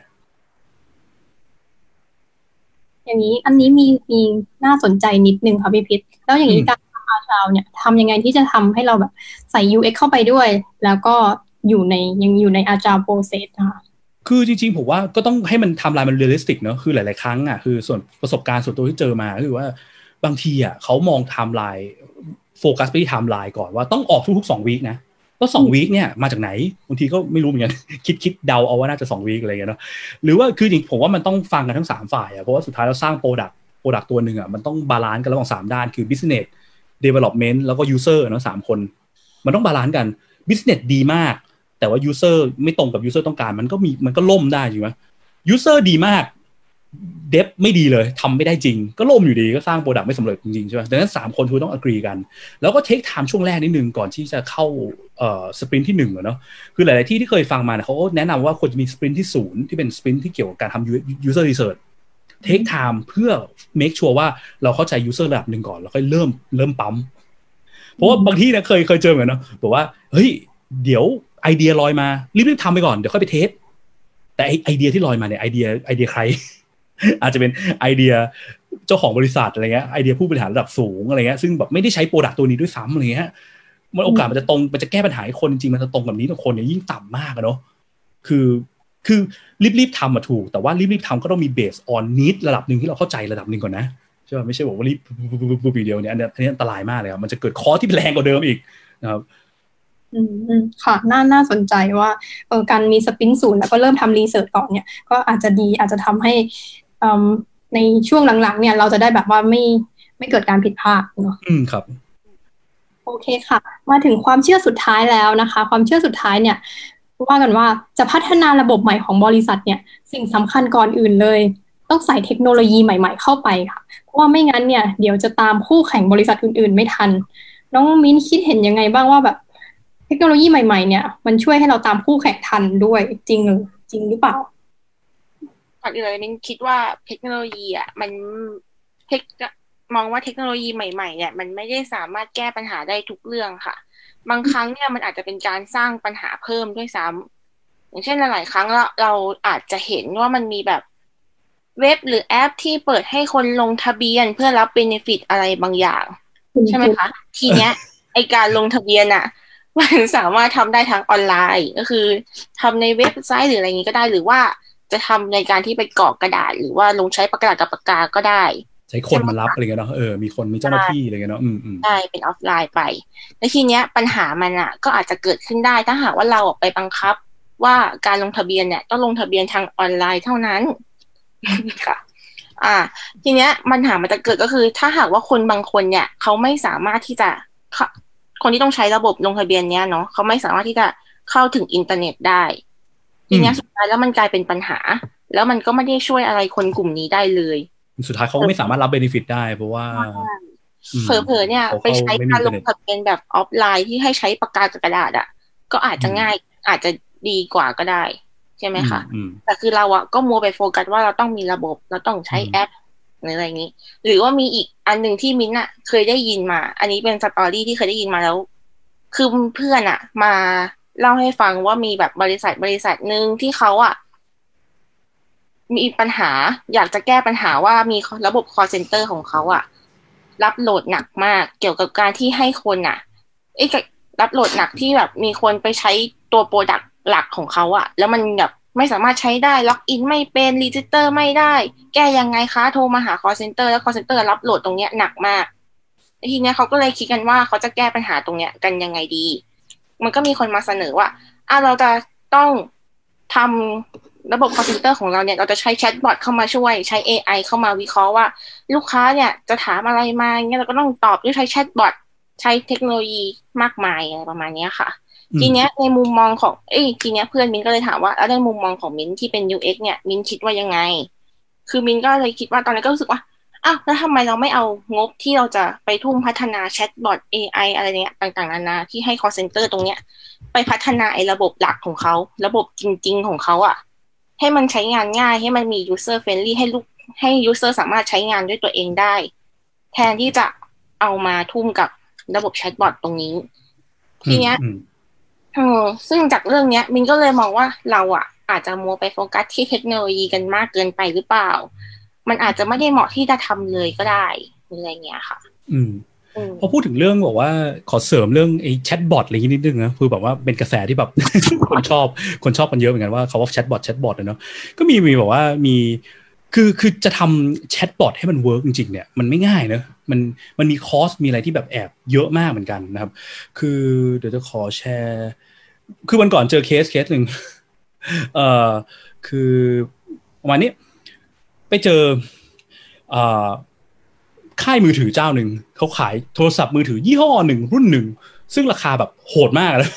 เจ็ดหมื่นเก้าเริ่มเริ่มโอ้ต้นโหที่เจ็ดหมื่นเก้าขออนุญาตเซ็นเซอร์นะไม่บอกว่าเจ้าไหนแต่คนอาจจะเดาออกนะครับ แล้วผมก็มันขึ้นมาเป็นโฆษณาไงผมก็เฮ้ยนี่เริ่มเพียงเลยเหรอเพียงเจ็ดหมื่นเก้าเนี่ยนะเราก็แบบอยากรู้ไงว่าว่าคนมาคอมเมนต์ยังไงว่าไงกันบ้างใช่ป่ะเราก็กดเข้าไปดูมีคนมาคอมเมนต์คนแรกบอกว่าเพียงพ่องขออนุญาตเอ่อไม่สุภาพนิดนึงนะเพียงพ่อง แล้ว เขาใช้ chatbot ตอบสิ่งที่ chatbot ตอบคืออืมสวัสดีครับ คุณจุดจุดจุดหากสนใจตัวเครื่องสามารถดูรายละเอียดเพิ่มได้ที่นี่เลยนะครับมีหลายรุ่นเลยครับ คือนึกออกไหมคือเขากำลังเข้ามาบ่นอยู่อะแต่ chatbot มันไม่สามารถ detect อารมณ์ emotion ของคนที่ที่ที่ที่เขาเข้ามาคอมเมนต์ได้อะแล้วมันก็ไปตอบอย่างนี้กับทุกคนอะคนที่เขาเข้ามาบ่นเราก็ไปสวัสดีครับ นึกถึงภาพว่าถ้าสมมติมันเป็นร้านค้าจริงๆอย่างเงี้ยที่คนเขาเข้ามา complain อะบอกว่าเนี่ยสินค้าคุณทำไมคุณภาพไม่ดีเลยแล้วก็เดินมายินดีนะยินดีมากเลยครับ ถ้าพนักงานเข้ามาทำอย่างเงี้ยใส่อะนึกออกไหมเราจะรู้สึกไง มันก็เหมือนกันอะเนอะคือจะทำให้ chatbot ตัวนี้ smart เพียงพอที่จะ detect พวกอารมณ์คนได้เนี่ยไม่ง่ายนะยากอืมเดี๋ยวมีอีกอันหนึ่งนี่ขนาดเริ่มต้นแปดหมื่นแล้วเหรอไอ้บ้าเอ้ยสวัสดีค่ะ ยิ้มรับวันใหม่กับวันใสๆค่ะ คือแล้วก็มานั่งบอกโปรโมชั่นเต็มไปหมดเลยนี่ซื้อได้ที่นี่ ซึ่งเขาไม่ได้สนใจไงคือประเด็นคือพอมันไม่สามารถดีเทคได้ สิ่งที่เกิดคือมันกลายเป็น weird อะคือแบบ อันนี้คือ bad user experience เลยเนาะคือแบบว่า คือ ไม่ได้เข้าใจ user แล้วก็ทำให้ user รู้สึกว่าไปไปล้อเลียนเขาไปตลกขบขัน ไปทำให้เขาแบบอะไรวะเนี่ยคือแบบไม่ได้สนใจฟังฉันเลยนี่หว่าที่ฉันจะพูดอะเอออืมแบบว่ามันก็เลยมีความยากคือจะทำจะจะทำ chatbot ให้ฉลาดให้ให้ work จริงๆอะทำได้นะ ไม่ยากเอ้ยไม่ใช่ไม่ยากทำได้ แต่ cost รุนแรงแพงเหมือนกัน แต่อย่างที่เมื่อกี้มิ้นพูดอะก็น่าสนใจมากเลยเนาะคือ ถ้าสมมติว่าจะทำ chatbot เพราะว่า call center รับ load หนักแล้ว load เกิดจากอะไร load คนส่วนมากคือใช้ product คุณ ไม่ได้แปลว่าปัญหามันไม่ใช่อยู่ที่ว่าต้องเอา chatbot มาแก้ใช่ไหมปัญหามันอยู่ที่ product อะมันมีปัญหาเรื่อง user experience เปล่าคือไปแก้ที่ user experience ของตัว product อาจจะลด cost ตรงนั้นได้แทนมากกว่าก็ได้นะครับอืมครับต้องระวังนิดนึงเพราะใช้เทคโนโลยีมันตามมากับ cost เนาะแล้วพอ cost มากๆปุ๊บเกิดมาปุ๊บแล้วมันไม่ได้แก้ปัญหาให้คนจริง มันก็เหมือนเดิมอะเทคโนโลยีแต่ไม่ได้มีประโยชน์ให้คนคนก็ไม่ใช้อยู่ดี ใช่ไหมครับครับเออก็เป็นก็เป็นก็เป็นจุดหนึ่งไอไอ chatbot เนี่ยผมอินมากเลยนะคุณทิพย์ฮะนี่ขนาดที่คุณยกตัวอย่างมันเป็นเหมือนกับเป็น เป็นแค่แบบเหมือนเป็นช่องทางที่คนมาคุยกันมาถามมาอ่านมาอะไรใช่ไหมแต่ผมมาที่อินเพราะว่ามันเคยเจอปัญหาไงผมเคยเจอปัญหาตอนนั้นน่ะเหมือนแบบ เกี่ยวกับจะเบิกเงินหรืออะไรสักอย่างอะแล้วผมไม่รู้จะต้องทำยังไงนะครับ เหมือนว่าเบิกเงินด้วยด้วยกรณีพิเศษอะไรอย่างเงี้ย ผมก็เออนั้นมันมีช่องทางไว้ยมีไลน์ไว้ยของเดี๋ยวนี้ธนาคารไลน์เยอะเนาะอืมอืมเออผมก็ไปตอบไปถามในนั้นเผื่อจะได้เร็วขึ้นไม่ต้องโทรเข้า call center เพราะรู้รู้อยู่อะ call center อืม ธนาคารไม่ต้องกดประมาณสิบห้าปุ่มอะถึงจะได้คุยอืมผมก็เลยไปถาม ถามมันก็ตอบแต่แบบเออเดิมๆอะคุณนิดนึกออกว่าเออมันไม่ได้ตอบในสิ่งที่เราอยากรู้อะเออยินดีเออต้อนรับค่ะ แล้วพอถามเสร็จ เออ คุณคุณลองใช้ตัวนี้ไม่ได้ใช้ผมติดปัญหาอยู่อยากทำมันจะอยู่อย่างเงี้ยตลอดอ่าเพราะว่าแล้วไม่มีคนมาคุยกับผมไสักทีใช่เออแล้วจนสุดท้ายก็คือแบบ ผมก็ต้องกดอยู่ดีอะสุดท้ายผมก็ต้องกดไป call center ไปกดไอ้สิบห้าปุ่มเพื่อจะคุยกับคน เพราะมันตอบผมได้ตรงกว่าไงคุณพิทนึกออกไหมเออเออหรือแม้กระทั่งบางทีแบบยอมเดินไปสาขาเลยก็ยังง่ายกว่าจะคุยกับอ่าแชทบอทอันนี้พูดตรงๆเลยครับ พวก chatbot อินพวมากกเล็กขนาดระดับ Google เนอะแบบพวก Siri หรือว่าอืมอะ Google ไอตัว Google Assistant อะครับผมก็ยังแบบเจอปัญหานะคือแบบว่าแบบคือพอดีไปรู้ว่ามันมีฟังก์ชันแบบ เราสามารถทำ shopping list ของเราได้อืมแบบเราอยากสั่งซื้ออะไรฮะเราก็บอกว่า เนี่ยอะไรนะเออ hey Google add this to เดี๋ยวมันเดี๋ยวเครื่องมือถือมันจะดังขึ้นมาเออ add this to shopping list อะไรเงี้ยมันก็จะ add นั่น add นี่เข้าใช่ไหมแต่ปัญหาคือมันไม่สามารถดีเทคคำเราได้ทุกคำอะคือบางทีแบบมัน add ผิดอะแล้วผมจะลบ ผมก็ไม่รู้จะลบยังไง แล้วบางทีแบบผมบอกว่า แล้วมันก็ถามแล้ว anything else อย่างเงี้ยผมก็จะบอกว่า shut up มันก็บอก add shut up to your shopping list ผมว่าเออ คือนึกออกปะคือเราจะสั่งมันแต่มันไม่เข้าใจความความหมายของเราอะไรเงี้ยอืมเราก็ไม่รู้ต้องพูดว่าไงอย่างเงี้ยมันก็มีความยากนี้เหมือนกัน พอพอพอเราเราไม่รู้ต้องสั่งมันยังไงให้มันหยุดหยุดหยุดอยู่นี้ไม่ต้องแอดแล้วอะไรเงี้ยมันก็จะไปแอดเขาว่า shut up ที่เราจะบอกสั่งให้มัน shut up อะเข้า to shopping list เสร็จผมก็เลยมี item ที่มันเป็นอะไรก็ไม่รู้ที่ผมพูดผิดอะเต็มไปหมดเลยสุดท้ายไอ shopping list นั้นก็ใช้ไม่ได้อะไรเงี้ย นี่ขนาด Google เนาะมันก็มีความมันมันยากมันยากในการทำมากเลยนะครับอืมแต่ก็ไม่ใช่ไม่ work นะ มันมีบางเคสมันก็ work เหมือนกัน แต่ว่าอืมก็ต้องศึกษาให้มากกว่านี้ว่า มันเหมาะกับการแก้ปัญหาเรื่องอะไรให้คนมากกว่าอืมยึดติดว่าต้องมีเทคโนโลยีนะครับเพราะถ้ายึดติดว่าต้องมีเทคโนโลยีอันเนี้ยมันจะเป็นหนทางสู่การเสียคอสโดยเปล่าประโยชน์โดยที่คนไม่ใช้งานอยู่ดีมากเลยเห็นด้วยครับผม โอเคฮะ พอยนี้น่าสนใจตรงเอิ่มจริง ๆ แล้วแชทบอทเนี่ยคือก็ก็เริ่มมีหลายบริษัทที่ใช้กันแล้วใช่ไหมคะ เพื่อเพื่อเป็นแบบ customer service ที่ดี แต่ว่าการใช้แชทบอทแล้วมันเป็นภาษาไทยด้วยเนี่ย มันก็จะอาจจะยิ่งยากไปอีกในการแบบในการทำ UX กันเนาะว่าทำยังไงจะให้แบบแชทบอทมันดูเป็นมนุษย์มากที่สุด หรือว่าคุยแล้วมันแบบลื่นไหลเหมือนแบบเอิ่มคุยกับมนุษย์อย่างเงี้ยค่ะอืมอืมครับ อาจจะต้องคิด ดีๆ นิดนึงว่าโอเคเทคโนโลยีเนี่ยมันช่วยเสิร์ฟ user experience แก้ไขปัญหาได้ตรงจุดจริงหรือเปล่า หรือจริง ๆ แล้ว มันมันไม่ได้แก้ไขปัญหาเลยแล้วปัญหาจริงๆเนี่ยมันอยู่ที่ตัว product เนี่ยนะคะครับ โอเคค่ะ ก็คือเราก็อืมหมดความเชื่อทั้งหกหกข้อกันแล้วนะคะมีมีใครอยากเสริมพอยต์ไหนไหมคะก็ไม่มีแล้ว คุณเออยากเสริมอะไรไหมฮะ อืม เออเสียงหายครับเอ ได้ยินไหมคะโอเคได้ยินแล้วครับ ก็ก็จริงๆเราก็พูดค่อนข้างครอบคลุมนะคะ ก็คือว่าธุรกิจเนี่ย มันจะแบบยั่งยืนได้เนี่ย ก็คือถ้าสมมุติว่าเราแบบสนใจเป็นแบบ user centric เออมให้เห็นว่าเราเนี่ยใส่ใจลูกค้า แล้วก็อินไซต์ในตัวลูกค้าจริงๆค่ะอืมอืมแล้วก็เราก็จะได้ long term relationship ด้วย มันไม่ใช่แค่แบบว่าการทำแค่แป๊บเดียวแล้วก็ ลูกค้าก็จะอยู่กับเราแค่แป๊บเดียวอย่างเงี้ยค่ะ อืมครับ อืมงั้นมาตอบคำถามในแชทกันดีกว่าฮะเอดีไหมค่ะ โอเคคำถามในแชทมีน่าสนใจหลายคำถามอยู่เหมือนกันนะคะ มีอยู่สองคำถาม มีหลายมีหลายมีมากกว่านั้นครับสองคำถามจากคุณนิคมแฟนพันธ์แท้ของพักซุสนะคะคำถามแรกค่ะ UI เกี่ยวกับ Visual Design แล้ว Interaction Design จะอยู่ฝั่ง UX หรือฝั่ง UI ครับอ่าฮะ ขออนุญาตตอบแล้วกันนี้ คือไอ้คำว่า UI เนี่ยผมว่าเป็นคำที่งง เหมือนกับคำว่า UX อืมก็งงเหมือนกันครับ UI มันงงเพราะอะไรเพราะว่าคือ UI อะ user interface สมมติเรามองแค่ไม่ต้องมองแบบทั้งมือถือทั้งอะไรก็ได้เนอะมองแค่แอปแอปหนึ่งแล้วกัน UI เนี่ยคืออะไรก็คือหน้าจอทุกหน้าเนาะที่คนเข้ามาใช้งาน มันแสดงผลอะไรมันมีปุ่มอะไรบ้างใช่ป่ะพวกนี้คือ UI ทั้งหมดเลยของแอปแอปหนึ่งอะเนาะ ทีเนี้ยผมว่าไอ้คำว่า UI designer ตำแหน่งคนดีไซน์ UI เนี่ยผมว่าเป็นตำแหน่งที่งง เพราะว่าตำแหน่ง UI designer ตามทฤษฎีก็ควรจะดีไซน์ทุกอย่างที่มันเกี่ยวกับหน้าจอนี้จริงไหมแต่จริงๆมันไม่ใช่เนอะคือ ไม่รู้ว่าทำไม definition ของเขาว่า UI designer กลายเป็นคนทำ visual ให้สวยงาม แต่จริงๆคือคือถ้าถ้าจะลงเอ่อ definition จริงผมว่าที่ที่บ้านเราที่มักจะเห็นกันบ่อยๆหรือไม่ใช่แค่บ้านเราอะหลายๆประเทศอะเขาว่า UI designer แปลว่าคนทำ visual designer คนทำ visual design เนอะคือทำให้สวย คือใส่สีสันทำเหมือนที่ตอนแรกมิ้นยกมาใช่ไหมที่มีเรื่อง wide frame แล้วก็กลายเป็นถึงหน้าตาความสวยงามทีหลังอะไรเงี้ยคือคนที่โฟกัสเรื่องทำให้มันสวยทำให้มันดูแบบว่าน่าเชื่อถือดู trust trustable ดูแบบว่าเอ่อ premium อะไรเงี้ยเนาะทีเนี้ย interaction design เนี่ยมันเป็นส่วนหนึ่งที่ต้องทำก่อนจะถึงส่วน visual design ก็คือส่วนที่บอกว่าอะ design flow ใช่ไหม case error case เป็นยังไงมีกี่เคสที่เป็นไปได้ คนเจอเคสต้องแสดง message บอกเขาว่ายังไง แสดง information อะไรอะไรเงี้ยพวกนี้จะเป็นบอก interaction design เนาะซึ่งส่วนมาก interaction design เนี่ยในบ้านเราเนี่ยคือคนที่เรียกตัวเองว่า UX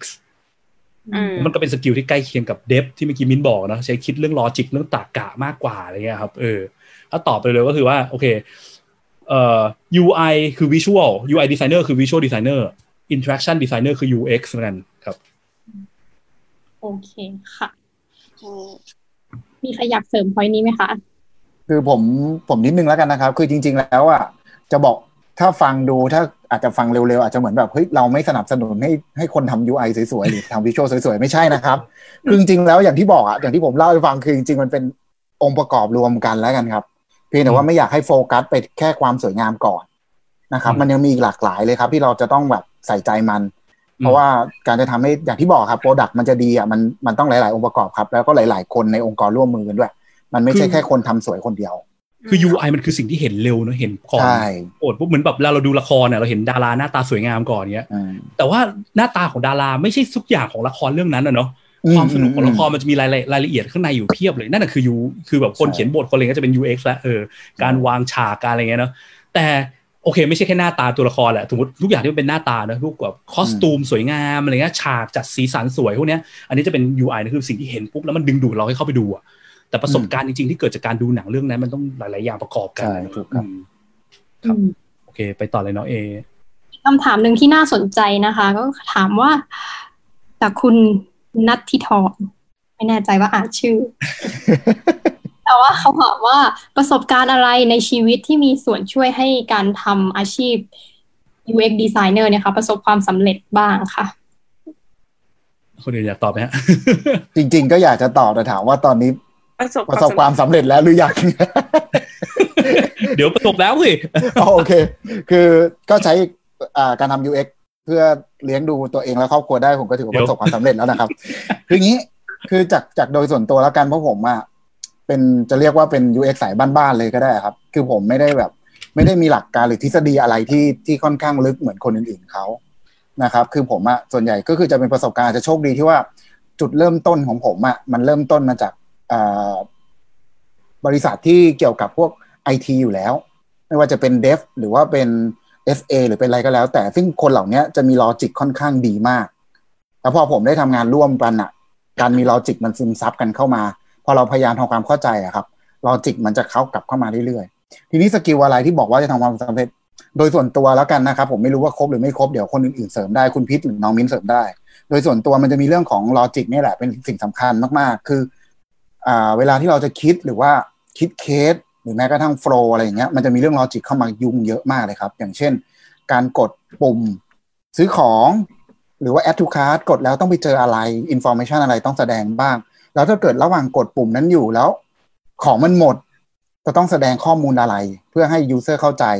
แล้วก็จะได้ทำต่อได้อะไรพวกนี้พวกนี้คือลอจิกทั้งนั้นเลยครับ อันนี้คือสิ่งที่ผมแบบว่ามันค่อนข้างสำคัญ แต่ว่าในมุมอื่นๆอีกมีอย่างอื่นอีกไหมผมว่ามีอีกก็คือแม้กระทั่งคือคือคืออย่างตอนรีเสิร์ชหรืออะไรอย่างเงี้ยครับ มันมีสิ่งที่เขาว่าแบบการพูดนะครับ การพูดการสื่อสารกับคนนะครับ ว่าจะทำยังไงให้เขาเข้าใจความหมายที่เรากำลังพยายามสื่อเข้าไป แล้วทำยังไงให้เขาพูดในสิ่งที่เขาคิดกล้าพูดในสิ่งเหล่านั้นออกมา เพราะจริงๆแล้วอะบางทีพอเราไปคุยกับใครคนใดคนหนึ่งที่เราไม่เคยรู้จักกันมาก่อนนะครับ มันเหมือนมันจะมีบาเรียกั้นระหว่างกันอยู่ เราจะทำลายสิ่งเหล่านั้นยังไง แล้วจะทำยังไงให้เขารู้สึกสบายใจที่จะพูด ไอ้ปัญหาหรืออะไรเงี้ยเล่าให้เราฟังอะอันนี้ไม่ใช่เรื่องง่ายนะครับ อันต้องบอกเลยว่านี่ยากมาก คือทุกวันเนี้ยเรื่องตรงเนี้ยยังยังต้องมีคนมาคอยให้คอมเมนต์หรืออะไรอยู่เสมอเพื่อเราจะได้ปรับปรุงมันเพราะว่า มันยากจริงครับ มันยากมาก ๆเลย แล้วแม้กระทั่งหลังจากนี้แล้วยังมีอีก skill อื่นอีกไหมผมในส่วนตัวคิดว่าการวิเคราะห์ครับ การวิเคราะห์ข้อมูลต่างๆ ที่เราไปได้มาจาก user ว่า เออไอสิ่งที่เขาพูดปัญหาที่เขาพูดออกมาเนี่ย จริง ๆ แล้วอะมันใช่ปัญหาจริงๆไหมมันใช่ความต้องการของเขาจริงๆไหมอะไรพวกเนี้ยคือมันเป็นอะไรที่แบบ ไม่ใช่ว่าฟังฟังปุ๊บอ๋อพอเขาบอกว่าเออเขาไม่ชอบเออไม่ชอบงั้นเปลี่ยนเลย มันไม่ใช่นะครับ เราจะต้องมีตั้งคิดอีกวิเคราะห์อีกว่า แม้กระทั่งเราต้องถามเพิ่มด้วยซ้ำว่าไอ้แล้วที่มันไม่ชอบเพราะด้วยเหตุผลอะไร แล้วคุณเคยใช้สิ่งเหล่านี้ณเมื่อไหร่ แล้วตอนนั้นที่ใช้เป็นยังไงเกิดอะไรขึ้น เพื่อเราจะได้ทำความเข้าใจสิ่งเหล่านี้มากขึ้น ผมว่า skill พวกเนี้ยมันจำเป็นหมดเลยนะครับ ในการทำ UX ครับผม อันนี้ในในในโดยส่วนตัวผมเนาะคุณพิษหรือน้องมิ้นมีอะไรเสริม skill อื่นได้เลยนะครับของมิ้นก็คล้ายๆของพี่พัทค่ะ คือเมื่อก่อนเนี่ยเราเวลาเราดีไซน์หรืออะไรเงี้ย เราอาจจะไม่ได้คิดถึงว่าเราจะต้อง เอามันไปถาม user อีกทีว่าเขาเอามันไปให้ user ลองใช้จริง ๆ อีกทีว่ามันใช้ยากใช้ง่ายใช้ได้จริง ๆ หรือเปล่าเราอาจจะคิดไปเองว่ามันใช้ได้ อะไรอย่างเงี้ยแต่พอว่าเราประสบการณ์ก็คืออันนี้คำถามว่าประสบการณ์อะไรในชีวิตที่ช่วยให้การทำอาชีพ UX ประสบความสำเร็จว่าการฟัง user จริง ๆอะ มันได้ทำให้การเป็น UX ของเราเนี่ย มันโอเคขึ้น อย่างว่าถ้าเราดีไซน์แล้วอะ เราก็ต้องไปให้เขาลองใช้ ให้เขาได้ใช้ แล้วเราก็ดู feedback แล้วกลับมาแก้ฟังจากเขาถามว่าทำไมมันถึงเป็นแบบนั้น หรืออะไรอย่างเงี้ยค่ะ แบบบางทีบางเรื่องที่เราสึกว่า ไม่เห็นเป็นอะไรมันมันเป็น common sense ที่ทุกคนก็ใช้กันทั่วไป แต่พอเราเอาไปให้user ใช้จริง ๆ แล้วอะ มันกลายเป็นปัญหา หรืออะไรอย่างเงี้ย อืมก็มองว่า user การเอาไปฟังจาก user นี่แหละ เป็นสิ่งที่ทำให้เราเป็น UX ที่ดีได้อะไรอย่างเงี้ยค่ะไอ ถ้าเสริมแบบในแง่บอกว่าไม่เกี่ยวกับวิชาการไม่เกี่ยวกับงานเลยเนาะเกี่ยวกับไลฟ์เอ่อ experience กันที่มันสอนให้เราทำใน UX ได้ดีนะคือ เรียกว่าบังเอิญด้วยแล้วกัน คือคือคือคือคือคือเมื่อก่อนผมมาโชคดีที่บอกว่า เคยเป็นนักเรียนแลกเปลี่ยน แล้วบอกว่าไปเรียนม .6 ที่ที่อเมริกา แล้วก็ไปในยุคที่แบบว่า คือเราคิดว่าภาษาเราดีไงแต่พอไปถึงปุ๊บเราพูดเลยแทบไม่ได้เลย แล้วฝรั่งก็พูดพูดกันแล้วเราก็เกิดความรู้สึกแบบ ไม่กล้าคุยกับใครอะ ทีเนี้ย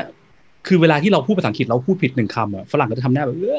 หัวเราะใส่เงี้ยพูดอะไรอะทำหน้าแบบเหยียดเราอะไรเงี้ย มันก็ทำให้เราไม่กล้าพูดใช่ป่ะซึ่งมันเป็นจุดที่แบบว่ามันมีความเครียดตอนนั้นสมัยนั้นเครียด แต่จุดนี้ที่มันดีคืออะไรวะคือมันสอนให้เรารู้สึกว่า เฮ้ย อย่าเพิ่งไปรีบพูดใคร pay attention แล้ว observe คนคือวันๆอะ ฟังมากกว่าพูดเยอะมากเลย เพราะว่าเราต้องการคือเราไปฟังคนที่มันอยู่คนละ context คนละ culture กับเรา คือเราไม่เคยคุ้นเคยกับคนแบบนี้ก่อนเช่นแบบ ไปถึงเนี้ย เอ่อแค่เรื่องกินข้าวใช่ไหมเขามาถึงแบบเขาเอาข้าวสวยอะที่เรากินปกติเนี้ยมาแล้วราดนมใส่ แล้วกินข้าวสวยตักข้าวสวยเย็นๆกินกับนม เราก็แบบเฮ้ยประหลาดวะเนี่ย คือถ้าสมมติเราอยู่เมืองไทยเนี่ยเราจะโผล่เข้าไปแล้ววิจารณ์ทันทีใช่ป่ะว่าแกประหลาดปะวะแกอะไรของแกวะแต่อยู่ที่นู่นเนี่ยเราจะไปวิจารณ์เขาก็ไม่ได้เพราะว่าเขาคือคนหมู่มากคือว่า แล้วตกลงแล้วเซนส์เราเนี่ยว่าข้าวสวยต้องกินกับอะไรเนี่ยอะไรมันคือเซนส์ที่มันถูกต้องจริงๆวะมันเริ่มชาเลนจ์เซนส์เราตลอดเวลาว่า มันไม่มีคาว่าถูกผิดหรอก เรา observe เขาแล้วเราทำเขาทำความเข้าใจเขาก่อนดีไหมอย่างตอนนั้นเขาก็บอกอธิบายให้ฟังว่าข้าวข้าวมันก็เป็นพวก grain พวก wheat ประเภทหนึ่งไม่ใช่หรอ มันก็เป็นพวกธัญพืชไง ก็ปกติก็กินพวกโอ๊ตกับ whole wheat กับนมอยู่แล้วไม่ใช่หรอเหมือนซีเรียลอะแล้วมันต่างยังไง เราก็แบบเออเขาก็มีเหตุผลของเขาว่ะอะไรเงี้ยทีนี้ skill ของการที่แบบว่าถูกสอบถูกฝึกให้ตัวเองแบบฟังและ observe คนและทำความเข้าใจ culture เขามากๆเนี่ยมันแอบส่งผลดีนะ เพราะทุกวันนี้พอเวลาทำ research เนี่ยมันมันช่วยให้เราแบบเฮ้ยอย่ารีบตั้งแง่ตั้งอะไรก่อนล่วงหน้า ลองไปฟังเขาก่อนไหมทำความเข้าใจฟังเขาให้มากกว่าการพูด แล้วมันจะทำให้เราเป็น UX ที่ดีได้นะครับอืมนี่คือ life lesson อย่างหนึ่งที่มันมันสอนเราก็เลยคิดว่า skill การฟังเนี่ยสำคัญกว่า skill การพูด แต่พูดก็สำคัญนะทำ UX เนี่ยนะครับพูดไม่ทันคนก็ เออก็นั่นเหมือนกันเสริมเสริมของจากที่พี่พิษตอบเมื่อกี้ดีดีมากๆเลยก็คือ รู้สึกว่าประสบการณ์ชีวิตหนึ่งที่มันช่วยให้เราประสบความสำเร็จในอาชีพ UX เนี่ยก็คือมีมี empathize อะค่ะเออก็ก็คือการการแบบ เอาให้เขามาใส่ใจเรานี่ตัวเราเนี่ยไปอยู่ในรองเท้าของ user อย่างเงี้ย เราก็จะรู้สึกว่า เออ เราเข้าใจ user มากขึ้น เออ แล้วก็รู้สึกว่า user ต้องการอะไร มี pain point ยังไงนะคะ แล้วอีกอีกข้อหนึ่งก็คือรู้สึกว่าการ เป็นคนที่มีแบบ always curious อะค่ะเออก็จะทำให้เรารู้สึกว่าเออถ้าเรารู้สึกอยากอยากรู้อยากเห็นตลอดเวลา มันจะทำให้เรามี skill การ UX ที่นอกจากนั้นแบบ observe ด้วย แล้วก็มีความว่า เอ้ยทำไมมันต้องเป็นแบบนี้ทำไมมันถึงเป็นแบบนี้ แล้วทำไมมันไม่เป็นแบบนั้นอะไรเงี้ยอืมอืมครับก็ทำให้เราแบบพัฒนาสกิล UX เราไปได้อีกอืม เห็นมีคำถามหนึ่งของคุณนิคมนะเมื่อกี้เหมือนเอ่อข้ามไปที่ถามว่าถามคุณ plus ตอนที่เป็น SA มาก่อน skill ที่ใช้ใกล้เคียงกับ UX ที่ทำณปัจจุบันบ้างหรือเปล่าครับโอเคโอเค จริง ๆ อันนี้บอกคุณนิคมกันแล้วกันจริงๆผมไม่ได้ทำ SA ครับ จริง ๆ ผมเป็น UI เลยเป็นดีไซเนอร์นะครับ แต่ว่าเอาตอบจากประสบการณ์ที่ทำงานร่วมกับ SA แล้วกันนะครับ คือผมไม่แน่ใจว่าตัวย่อมันแปลว่าอะไรหรอก แต่ผมเป็นที่เขา System Analyst เออโอเคขอบคุณครับคุณพิษคือ ที่เขาทำเนี่ย ก็มีความคล้ายไหมผมว่ามีความคล้ายนะ เพราะว่าหนึ่งคือเขาอะจะไปคุยกับลูกค้าครับ ว่าลูกค้าอยากได้อะไรในระบบบ้างแล้วเขาก็จะจดจดจดจดจดมา ว่าเป็นแบบ อะต้องมี login นะอ่าต้องมีดู history ได้นะ ต้องกดซื้อได้นะ ต้องโชว์ dashboard แบบนั้นแบบนี้นะ อันนี้ผมว่ามันเหมือนเป็นการคล้ายๆ ไปคุยกับ user แต่สิ่งที่ต่างกันก็คือ เวลาเขาไปคุยกับลูกค้าครับ product บาง product อะลูกค้าไม่ใช่ user ลูกค้าแค่คิดว่าเขาอยากได้อะไร เขาอยากมีอะไรในระบบของเขา แต่เขาไม่รู้เหมือนกันว่า user ของเขาอะอยากได้อะไร และอยากใช้งานอะไร แล้วทำไมถึงต้องมาใช้งานของเขา อันนี้คือส่วนต่างที่ผมเห็นชัด ๆ นะครับ ส่วนบางคนอาจจะเยอะแล้วมีอันหนึ่งที่ผมมองว่า ตอนแรกผมเหมือนคุณนิคมเลย เฮ้ยแม่งเหมือนกันปะวะ คือการทำ flow SA แต่ก่อนที่ผมเจอคือ SA อะทำโฟล์ให้ผม แล้วผมค่อยมาทำความสวยงามอืมเออเหมือนกันเลย เหมือน UX เหมือนตอนที่ผมทำ UX เลยว่าแบบผมต้องปั๊มโฟล์แล้วให้ แต่มันมีสิ่งหนึ่งผมไม่รู้ว่าเป็นเพราะอะไร ผมไม่แน่ใจอาจจะเป็นที่รายบุคคลไม่ได้เป็นที่ผมไม่ได้เหมารวมว่า SA ทุกคนต้องเป็นอะไรอย่างเงี้ยครับ คือบางครั้งอะ SA จะมีความมีความอ่าเขาเรียกว่าเอ็นเอียงไปทางด้านเดฟค่อนข้างเยอะ คือเหมือนเขารู้อะครับว่า limit ของ dev อะต้องทำอะไรบ้าง แล้ว limit ของ business ต้องมีอะไรบ้าง เขาพยายามทำให้มันได้ตาม limit นั้น โดยที่บางทีอะอาจจะลืมไปว่าสิ่งที่เขาทำอะ มันมันสื่อสารอะไรกับ user ได้ไหม อย่างเช่น พวก error case ที่คุณพิษบอกกันแหละมันจะเป็น error generic มากว่า ขออภัยค่ะไม่สามารถใช้งานได้กรุณาลองใหม่อีกครั้งกรุณาลองใหม่ครั้งกูทำอะไรผิดกูก็ไม่รู้ ผมไปดูสักผมทำอะไรผิดก็ไม่รู้แต่ว่าเออขอโทษค่ะทำไม่ได้กรุณาลองใหม่อีกครั้งอ้าวแล้วลองยังไงอะแล้วทางแก้ไขมันคืออะไรครับ แต่ถ้ามองกันจริง ๆ ในมุมของทุกวันนี้เอาประสบการณ์ที่ทำเนี้ย เราพยายามที่จะระบุลงไปให้ได้มากที่สุดคืออย่างน้อยให้เขารู้ว่าเขาทำอะไรผิด แล้วทางแก้ปัญหาเขาคืออะไร คือทางแก้ปัญหาเป็นอะไรที่เรากันคือเป็นอะไรที่ในทีมงานจะต้องคอยบอกเสมอว่า เราสามารถบอกเขาได้ไหม ว่าจะแก้ปัญหายังไง เพราะว่าการที่เขาทำอะไรบางอย่างอะครับ แปลว่าเขาตั้งใจที่จะมีโกอะเขามีโกที่อยากจะทำให้มันสำเร็จอยากจะใช้ product นี้แล้วน่ะใช่ไหมใช่ แล้วแต่พอเขาทำไม่สำเร็จอะ เขาจะรู้สึกแบบ stun อะเหมือนคนหยุดไปเฉยๆว่า เอ้ย แล้วเขาทำอะไรผิดวะอืมแล้วพอเขารู้แล้วแล้ว แล้วเขาต้องทำยังไงล่ะทีเนี้ยเขาต้องทำยังไงมันถึงจะไปต่อได้ เราก็เลยรู้สึกว่า ถ้าเราสามารถช่วยในสิ่งนี้ได้อะครับ เราควรจะบอกเขาเขาจะได้ไปต่อได้ หรือแม้กระทั่งระบบมันทำไม่ได้จริงๆบอกให้เขาไปติดต่อ call center หรือติดต่อใครที่เป็นคนที่เป็นฝั่งออฟไลน์ก็ยังดีครับ ดีกว่าไปทิ้งเขาอยู่กลางอากาศแล้วเขาก็แบบแล้วกูต้องไปหาใครสุดท้ายเข้าพันทิปแล้วไปหาแล้ว เขาจะเข้าเว็บเรามาทำไมล่ะครับ หรือมาแต่ใช้ว่าในโปรดัทากงต์กลับอะไรกันบางทีก็ต้องระวังนะแบบมาถึงบอกทุกใช่อย่างโยนเข้าหา call center อย่างเดียวเลย ใช่ อันนี้ก็เป็นส่วนหนึ่งเหมือนกันแบบอันนี้ก็อันนี้ก็นั่นเหมือนกันนะคือ คือหัวใจหลักของพวกนี้ก็คือว่าจะทำไงให้เขาสามารถไปต่อได้ด้วยพลังงานที่น้อยที่สุดอะใช่ป่ะอืมแบบว่าถ้ามันมีทางที่เขาแค่พิมพ์ผิดหนึ่งตัวบอกเขาได้ไหมว่าผิดที่ตรงไหนใช่อะไรเงี้ยเออเพราะไม่งั้นมันก็จะเป็นปัญหาทำให้สุดท้ายแล้วคนก็จะไม่ใช้ต่อหนีเอาไปหมดแล้วเนาะครับนะครับอืมประมาณนี้แล้วกันครับ ขอบคุณครับ ได้ฮะ โอเค ก็เดี๋ยวถ้ามีคอมเมนต์อะไรเพิ่มเติมจากนี้นะคะ ก็สามารถคอมเมนต์ไว้ได้แล้วเดี๋ยวทางทีมงานพักซุสนะคะ ก็จะตอบคำถามเหล่านี้นะคะ ก็วันนี้นะคะก่อนที่เราจะจบ session พี่พิษอยากฝากข้อคิดเกี่ยวกับ user experience ในวงการ business สักนิดหนึ่งไหมคะก็อยากให้เออสนใจ user กันมากขึ้นเนาะในแล้วแต่ว่าสนใจ user เนี่ยก็ต้องเอ่อต้องผมว่าต้องทำความเข้าใจในกระบวนการนิดหนึ่งอะครับว่ามันมีกระบวนการยังไงบ้างเพราะอย่างที่บอกว่า คือเขาว่าสนใจ user เนี่ยมัน มัน scope มันกว้างมากเลยคือแบบสนใจแค่แบบเราเราเป็น user เองไงเราก็สนใจ user แล้วได้ป่ะคือมันจะมีอะไรที่มหัศจรรย์มากที่เราไม่เข้าใจเกี่ยวกับ user เรา ถ้าเราได้ไปคุยแบบถูกต้องเนาะแบบไม่ได้ไปถามว่าอยากได้ feature นี้แบบว่าจะ feature นี้ไหมอันเนี้ยแบบถามอย่างเงี้ยมันเป็นถามที่หว่านแหแล้วมันจะมีโอกาส lead เราไปคนละทางแล้วสร้าง product ผิดได้ การถามที่เขาไปทำความเข้าใจเขาว่าทำไมอย่างเงี้ยมันก็สำคัญมากนะทำอยากให้ทำ research ให้มากๆขึ้นนะแล้วก็แล้วก็ใส่ใจทำสร้าง product ทุกอย่างเก็บ feedback จาก user ให้มากขึ้นแล้วฟัง user แล้วคิดถึงเคสปัญหาต่างๆ ที่ user อาจจะเกิดแล้วช่วยเขาแก้ ช่วยเขาให้ไปต่อให้ได้ เพราะเขาอุตส่าห์สนใจเราแล้วอะแต่ว่าแต่ถ้าเราคิดไม่ครบเนี่ยมันกลายเป็นว่าสุดท้ายเหมือนเราทิ้งเขากลางทางอะเนาะก็ก็เป็นสิ่งหนึ่งที่ที่อยากจะฝากไว้ครับเออแต่ถ้าเกิดต้องการความช่วยเหลือในการพัฒนา digital product ติดต่อพวกเราได้ฮะทีมงาน Praxus ยินดีรับใช้นะครับ แล้วก็ขอฝากขายของเล็กน้อยก็คือว่า Praxus podcast ก็คือว่าเออถ้าใครสนใจจะฟัง talk เกี่ยวกับพวกเออเนี่ยที่ผมผมนั่งเมาท์ไปเรื่อยๆ เกี่ยวกับเรื่อง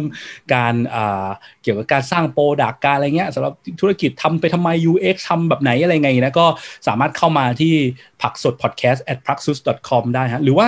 ตามเพจ Facebook Praxus ไปเรื่อยๆก็ได้ครับก็ทุกทุกครั้งที่มีตอนใหม่มาก็จะโพสต์ไว้นี้ก็สามารถเข้าไปนั่งฟังได้ครับ มีหลายช่องทางมี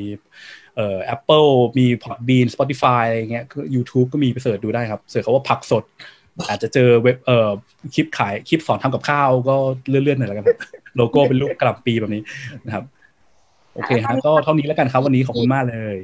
ตอนนี้พักมีไอจีด้วยนะคะ อ๋อมี IG ด้วยเออ ติดตามขายในของขายของในในใน Facebook ได้ฮะเดี๋ยวเดี๋ยวเดี๋ยวแชร์ไปมีค่ะก็มีลิงก์อยู่ในนั้นกดดูในโปรไฟล์ของเพจพักซุดนะครับ จะมีลิงก์ใน IG ก็จะมีพวกรูปเกี่ยวกับพวกโปรเซสการทำงานต่างๆนานาอะไรเงี้ยของเราเนี่ยที่บอกว่าปกติเราทำอะไรยังไงบ้างไอ้ UX designer เนี่ย UX research เนี่ยนะครับ โอเคค่ะ ก็ เป็นความรู้แน่น ๆ เลยนะคะ ก็สามารถติดตามได้ทางช่องทางที่พี่พิษบอกนะคะ ทั้งพอดแคสต์นะคะ Facebook นะคะ แล้วก็ IG ของพักสุดนะคะ ค่ะสำหรับวันนี้เราก็ขอจบเซสชันเพียงเท่านี้แล้วก็ขอบคุณผู้ชมทางบ้านมาก ๆ เลยประมาณหลายคนมาก ๆ เลยนะคะ ที่มาแบบร่วมจอยแล้วก็มาคอมเมนต์นะคะถ้าเดี๋ยวคราวหน้าเราจะคุยเรื่องอะไรก็ติดตามในเพจ Facebook นะคะสำหรับวันนี้สวัสดีนะคะครับสวัสดีครับอ่าสวัสดีครับ สุดท้ายถ้าคุณชอบ episode นี้นะครับ รบกวนช่วยกดไลค์กดแชร์ episode นี้ด้วยนะครับ แล้วก็ถ้าคุณยังไม่ได้กด Follow อย่าลืมกด Follow หรือ Subscribe ในช่องทางที่คุณฟัง เพื่อที่จะได้ไม่พลาดเมื่อเรามี episode ถัดๆไปออกนะครับ หรือถ้ามีคำถาม มี feedback หรือว่ามีสิ่งที่อยู่ในใจที่อยากจะฟังเกี่ยวกับเรื่องเกี่ยวกับการสร้าง Product ด้วยกระบวนการ User Experience Design Research เนี่ยนะครับ ก็สามารถกดที่ลิงก์ในฟอร์มด้านล่างของ episode นี้เพื่อที่จะ ส่งคอมเมนต์ feedback หรือว่าคำถามหรือไอเดีย episode ถัดไปมาให้เราได้เลยนะครับ แล้วก็พบกันใหม่ใน episode หน้าครับ สวัสดีครับ